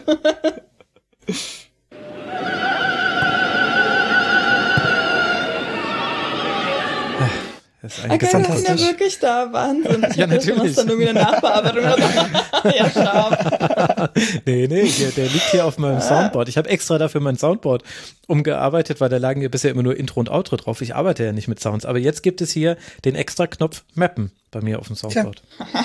ja, sehr geil. Ich habe nicht vor, ihn nochmal wegzulöschen. Also der wird uns jetzt mitleiden. Irgendwann dann so ein paar Sachen übereinander legen und dann klingt es wirklich wie so ein ganzer Chor. Ja, ja, ja. Ich, ja. Da, da kann man definitiv noch was drauf machen. Ich hoffe ja immer noch auf Nachahmer in anderen Staaten. Es wird ja wohl noch andere äh, Opernsänger in Spee geben, die sich für Frauenfußball interessieren. Das kann doch nicht nur Fallgröße 1 sein beim Meppen. Aber es ist, ich finde, Meppen ist schon echt ein interessanter Aussteiger. Also haben wir jetzt auch schon letzte mhm, Woche schon besprochen. Ich will mich jetzt nicht zu sehr wiederholen, aber Lydia Andrade zum Beispiel in dem Spiel wieder, was mir bei der unheimlich gefällt, kann man vielleicht auch als Schwäche auslegen, aber ich finde es jetzt erstmal positiv die ist ganz oft bei ihren Aktionen in Unterzahl. Also sie hat den Ball und vor sich sind drei, manchmal vier Gegenspielerinnen und dann denkt sich Lydia Andrade, ja, da dribbel ich jetzt durch. Probieren wir doch einfach mal. Und dann kommt sie auch wirklich oft an der ersten vorbei. Es ist dann oft erst die zweite oder die dritte, die sie halten kann. Und dieser Zug zum Tor, der gefällt mir wirklich, weil den sehe ich nicht bei allen Spielerinnen in der Bundesliga. Und da, klar, da sind auch viele Aktionen da mit dabei, die nicht klappen. Und das hat Hoffenheim dann letztlich auch alles recht souverän, finde ich, verteidigt bekommen. So eine richtige Großchance gab es jetzt, glaube ich, eine von Maxuti beim Stand von 0 zu 0, die hat Tofekovic super gehalten. Aber das war es dann, äh, glaube ich, auch schon. Aber das gefällt mir wirklich, dass es so Spielerinnen gibt und auch die Spielanlage beim Mappen, die, die mutig ist. Und bei Hoffenheim auf der anderen Seite bin ich nicht ganz so kritisch, wie, wie ich es jetzt bei dir rausgehört habe, Bell, weil es halt noch früh in der Saison ist, weil Hoffenheim klare Probleme hat, auch, auch verursacht durch diesen Saisonstart, wo man bei jedem einzelnen Spiel sagen kann, dass man da auch ein bisschen Pech hatte, sowohl in Köln als auch zu Hause gegen Wolfsburg. Das Wichtige war jetzt für Hoffenheim, auch wenn es eine Binsenweisheit ist, aber das Wichtige war, Punkte mitzunehmen, zu treffen, dass Nicole Biller jetzt wieder so unglücklich agiert, das tut natürlich weh. Gleichzeitig hast du aber gesehen, welche Verstärkung Mimeti sein kann. Ich fand auch Hickesberger hat ein gutes Spiel gemacht. Also zwei von dreien kann man eigentlich sagen in der Offensive hatten wirklich viele gute Aktionen. Der Sieg war dann auch letztlich verdient. Man hat kein Tor zugelassen und nicht wahnsinnig viele Chancen auch für den Gegner. Das ist schon auch was, wo man, glaube ich, drauf aufbauen kann aus Hoffenheimer Sicht. Da höre ich keinen Widerspruch. Vielleicht haben wir uns aber auch leer geredet. Ich weiß nicht.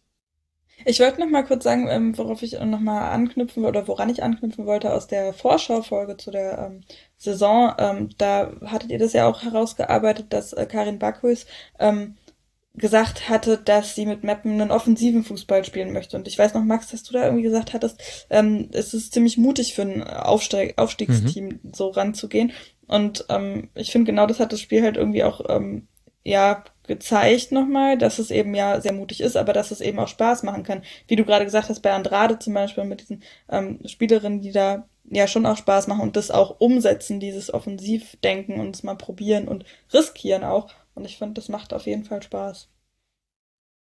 Ja, ich weiß nicht, ob ich da ein bisschen rosa-rote Brille gerade noch aufhabe, ja, aber sogar, ja. nee, nee, was ich sagen wollte ist, also zumindest in meinem Empfinden nach ist so, dass selbst das spielerisch schwächste Spiel des Wochenendes, und das war jetzt für mich ehrlich gesagt Meppen gegen Hoffenheim, das fand ich interessanter als so manch anderes Spiel, das ich in der Bundesliga der Männer gerade gesehen habe. Kann auch sein, dass es noch der Effekt ist, weil alles neu ist und so weiter, aber ich finde schon, dass man da mehr mutige Ansätze sieht, mehr Spielerinnen, also sehr extrem viele junge Spielerinnen, wo man sich auch denkt, Mensch, die könnte mal wirklich richtig richtig, richtig groß rauskommen. Werden sie jetzt wahrscheinlich nicht alle.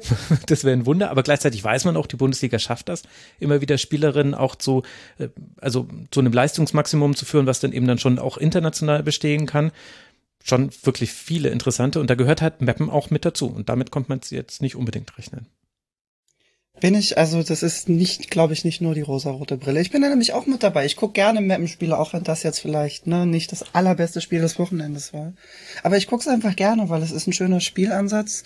Und ich meine, wenn man halt mit einem eher untypischen Ansatz für eine Aufsteigermannschaft und sehr, sehr vielen jungen, unerfahrenen Spielerinnen in so eine Saison reingeht, dann fällt man halt doch mal auf die Schnauze. Also ich meine, das ist jetzt, glaube ich, nicht, äh, das ist jetzt, glaube ich, äh, wäre unrealistisch von ihnen zu verlangen, dass es sofort funktioniert und die mit so einem Offensivfußball auf einmal komplett die Bundesliga aufmischen. Da muss halt auch einfach noch ein bisschen dran gearbeitet werden und das ist aber auch durchaus möglich, weil jetzt das Potenzial ist da und das, was sie bisher zeigen, ist auch, finde ich, absolut nicht schlecht. Und auf jeden Fall mindestens, wenn schon sonst nichts anderes, schön anzusehen und das ist, finde ich, auch was wert. Definitiv. Also, es geht jetzt dann für Meppen weiter, wenn ihr sie angucken wollt. Auswärts in Leverkusen, liebe Hörerinnen und Hörer. Das ist die nächste Partie für Meppen, die eben noch bei null Punkten stehen jetzt nach drei Spieltagen. Und Hoffenheim wird dann zu Hause gegen Freiburg spielen. Das ist auch tatsächlich das Freitagabendspiel, was ja bei Eurosport auch im Free TV übertragen wird. Am 14.10. wird es soweit sein also in zwei Wochen. Und vielleicht lohnt der Hinweis an der Stelle auch noch, ich habe festgestellt, dass das gar nicht allen Hörerinnen und Hörern klar war, die Highlights der Spiele, die dann von Magenta Sport kommen, die gibt es auch jenseits eines Magenta Sport Abos zu sehen. Also sowohl auf kicker.de findet man das in der Videobereich als auch auf dfb.de. Da kann man diese, wenn auch zugegeben sehr kurzen Highlights, kann man sich angucken, aber zumindest die Torszenen, über die wir hier ja auch immer wieder sprechen, die gibt's da zu sehen. Achtung Eigenwerbung, ich poste die auch immer im Frauen-BL Subreddit. Also wenn ihr Reddit mitlest, dann ähm, äh, könnt ihr die da auch immer sehen. Ach, ja, wir machen uns einfach, genau, wir machen uns einfach unsere selber, unsere eigene Blase. Stimmt, der Frauenbundesliga Subreddit. Danke, Bell, dafür. Und äh, danke euch beiden für eine sehr ausführliche, ich hätte gar nicht gedacht, dass wir so ausführlich über diesen Spieltag sprechen. Zeigt aber vielleicht auch, dass das wirklich ein interessanter Spieltag war mit vielen interessanten Spielen. Danke, dass ihr euch die Zeit dafür genommen habt. Zum einen Isabel de Bruyne, ihre, ihrerseits diejenige, die den Frauenbundesliga Subreddit hochgepäppelt hat. Ich weiß gerade gar nicht, wie viele äh, Follows es da aktuell gibt. 5400 mittlerweile. Wow. Seit Dezember. Also es ist, äh, es ist schon deutlich, eine deutliche Zahl mittlerweile. Aber absolut. beeindruckt. Ja, also ich auch. Das hast du sehr gut gemacht, Bell. Bleibt da unbedingt äh, dran. Ihr könnt Bell folgen auf Twitter als dxcibel. Ich werde es verlinken in den Shownotes. So ist es richtig. Danke dir, Bell, dass du mal wieder mit dabei warst. Immer gerne. Wenn man mich einfach irgendwo unattended hinstellt, ich fange eh immer irgendwann an, über Frauenfußball zu reden. Das ist äh, komplett unvermeidlich, deswegen mache ich es umso lieber im Rasenfunk. ja, besser als irgendwie in der Supermarktschlange, weil man gerade eigentlich das Kleingeld raussuchen sollte. Ja. Äh, ja, genau. Danke dir und äh, danke auch an Nina Potze, unter anderem bei Sportradio Deutschland zu hören und natürlich im Podcast Die 45. Und sie war hier ja auch schon Moderatorin. Jetzt kannst du sagen, Nina, danke dir, dass du mit dabei warst. Was ist besser, Gast oder Host? Äh, ich finde, beides hat Vorzüge. Also ähm, als Moderatorin kann man immer schön die Fragen stellen und so weiter. Das macht auch immer sehr Spaß, weil ich auch immer äh, sehr gespannt bin und sehr interessiert, irgendwie neue Dinge zu lernen oder neue Blickwinkel irgendwie ähm, mir anzuhören. Aber äh, als Gästin ist es natürlich ähm, schon auch, sage ich mal, easier, weil man das nicht koordinieren muss. ja. Also dafür, dafür dir, Max, ganz, ganz lieben Dank und riesen Respekt, dass du das immer machst, ja auch mit der Männerbundesliga noch, dass du da eben dir so viele Spiele immer reinziehst in der Analyse und das irgendwie auch so, ja, gut koordinierst und uns einfach immer ein gutes Gefühl gibst, wenn wir hier zu Gast sind. Deswegen freuen wir uns ja auch immer. oh Mann, ich wollte mich doch bei dir bedanken, ja. dass du mit dabei warst. Ja, danke. Aber ist ja mein Job. Also danke dir, Nina. Es war sehr, ja, sehr schön, gerne. dich hier auch am anderen Ende der Leitung zu hören. Und danke euch, lieben Hörerinnen und Hörer, für eure Aufmerksamkeit. Es geht dann weiter mit den Frauenkurzpässen am 17. Oktober. Da wird die nächste Aufzeichnung stattfinden. Wenn ich mich richtig erinnere, wird die dann eher Richtung Nachmittag, Abend äh, sein, muss ich nochmal genau in meine Planung gucken und vielleicht ja dann auch wieder mit einer Spielerin. Vielleicht bekomme ich das ja organisiert. Ansonsten werdet ihr hier im Rasenfunk weiter beschäftigt werden. Es gibt noch den Kurzpass zur Ligatur und in der Männerbundesliga geht es ja auch weiter. Da gibt es dann die nächste Folge am Montagnachmittag. Also, der Rasenfunk erliefert. Ihr könnt gerne im Forum unter mitmachen.rasenfunk.de Feedback zu dieser Folge geben und dann freue ich mich, wenn ihr bald hier wieder einschaltet. Bis dahin bleibt gesund und macht es gut. Ciao.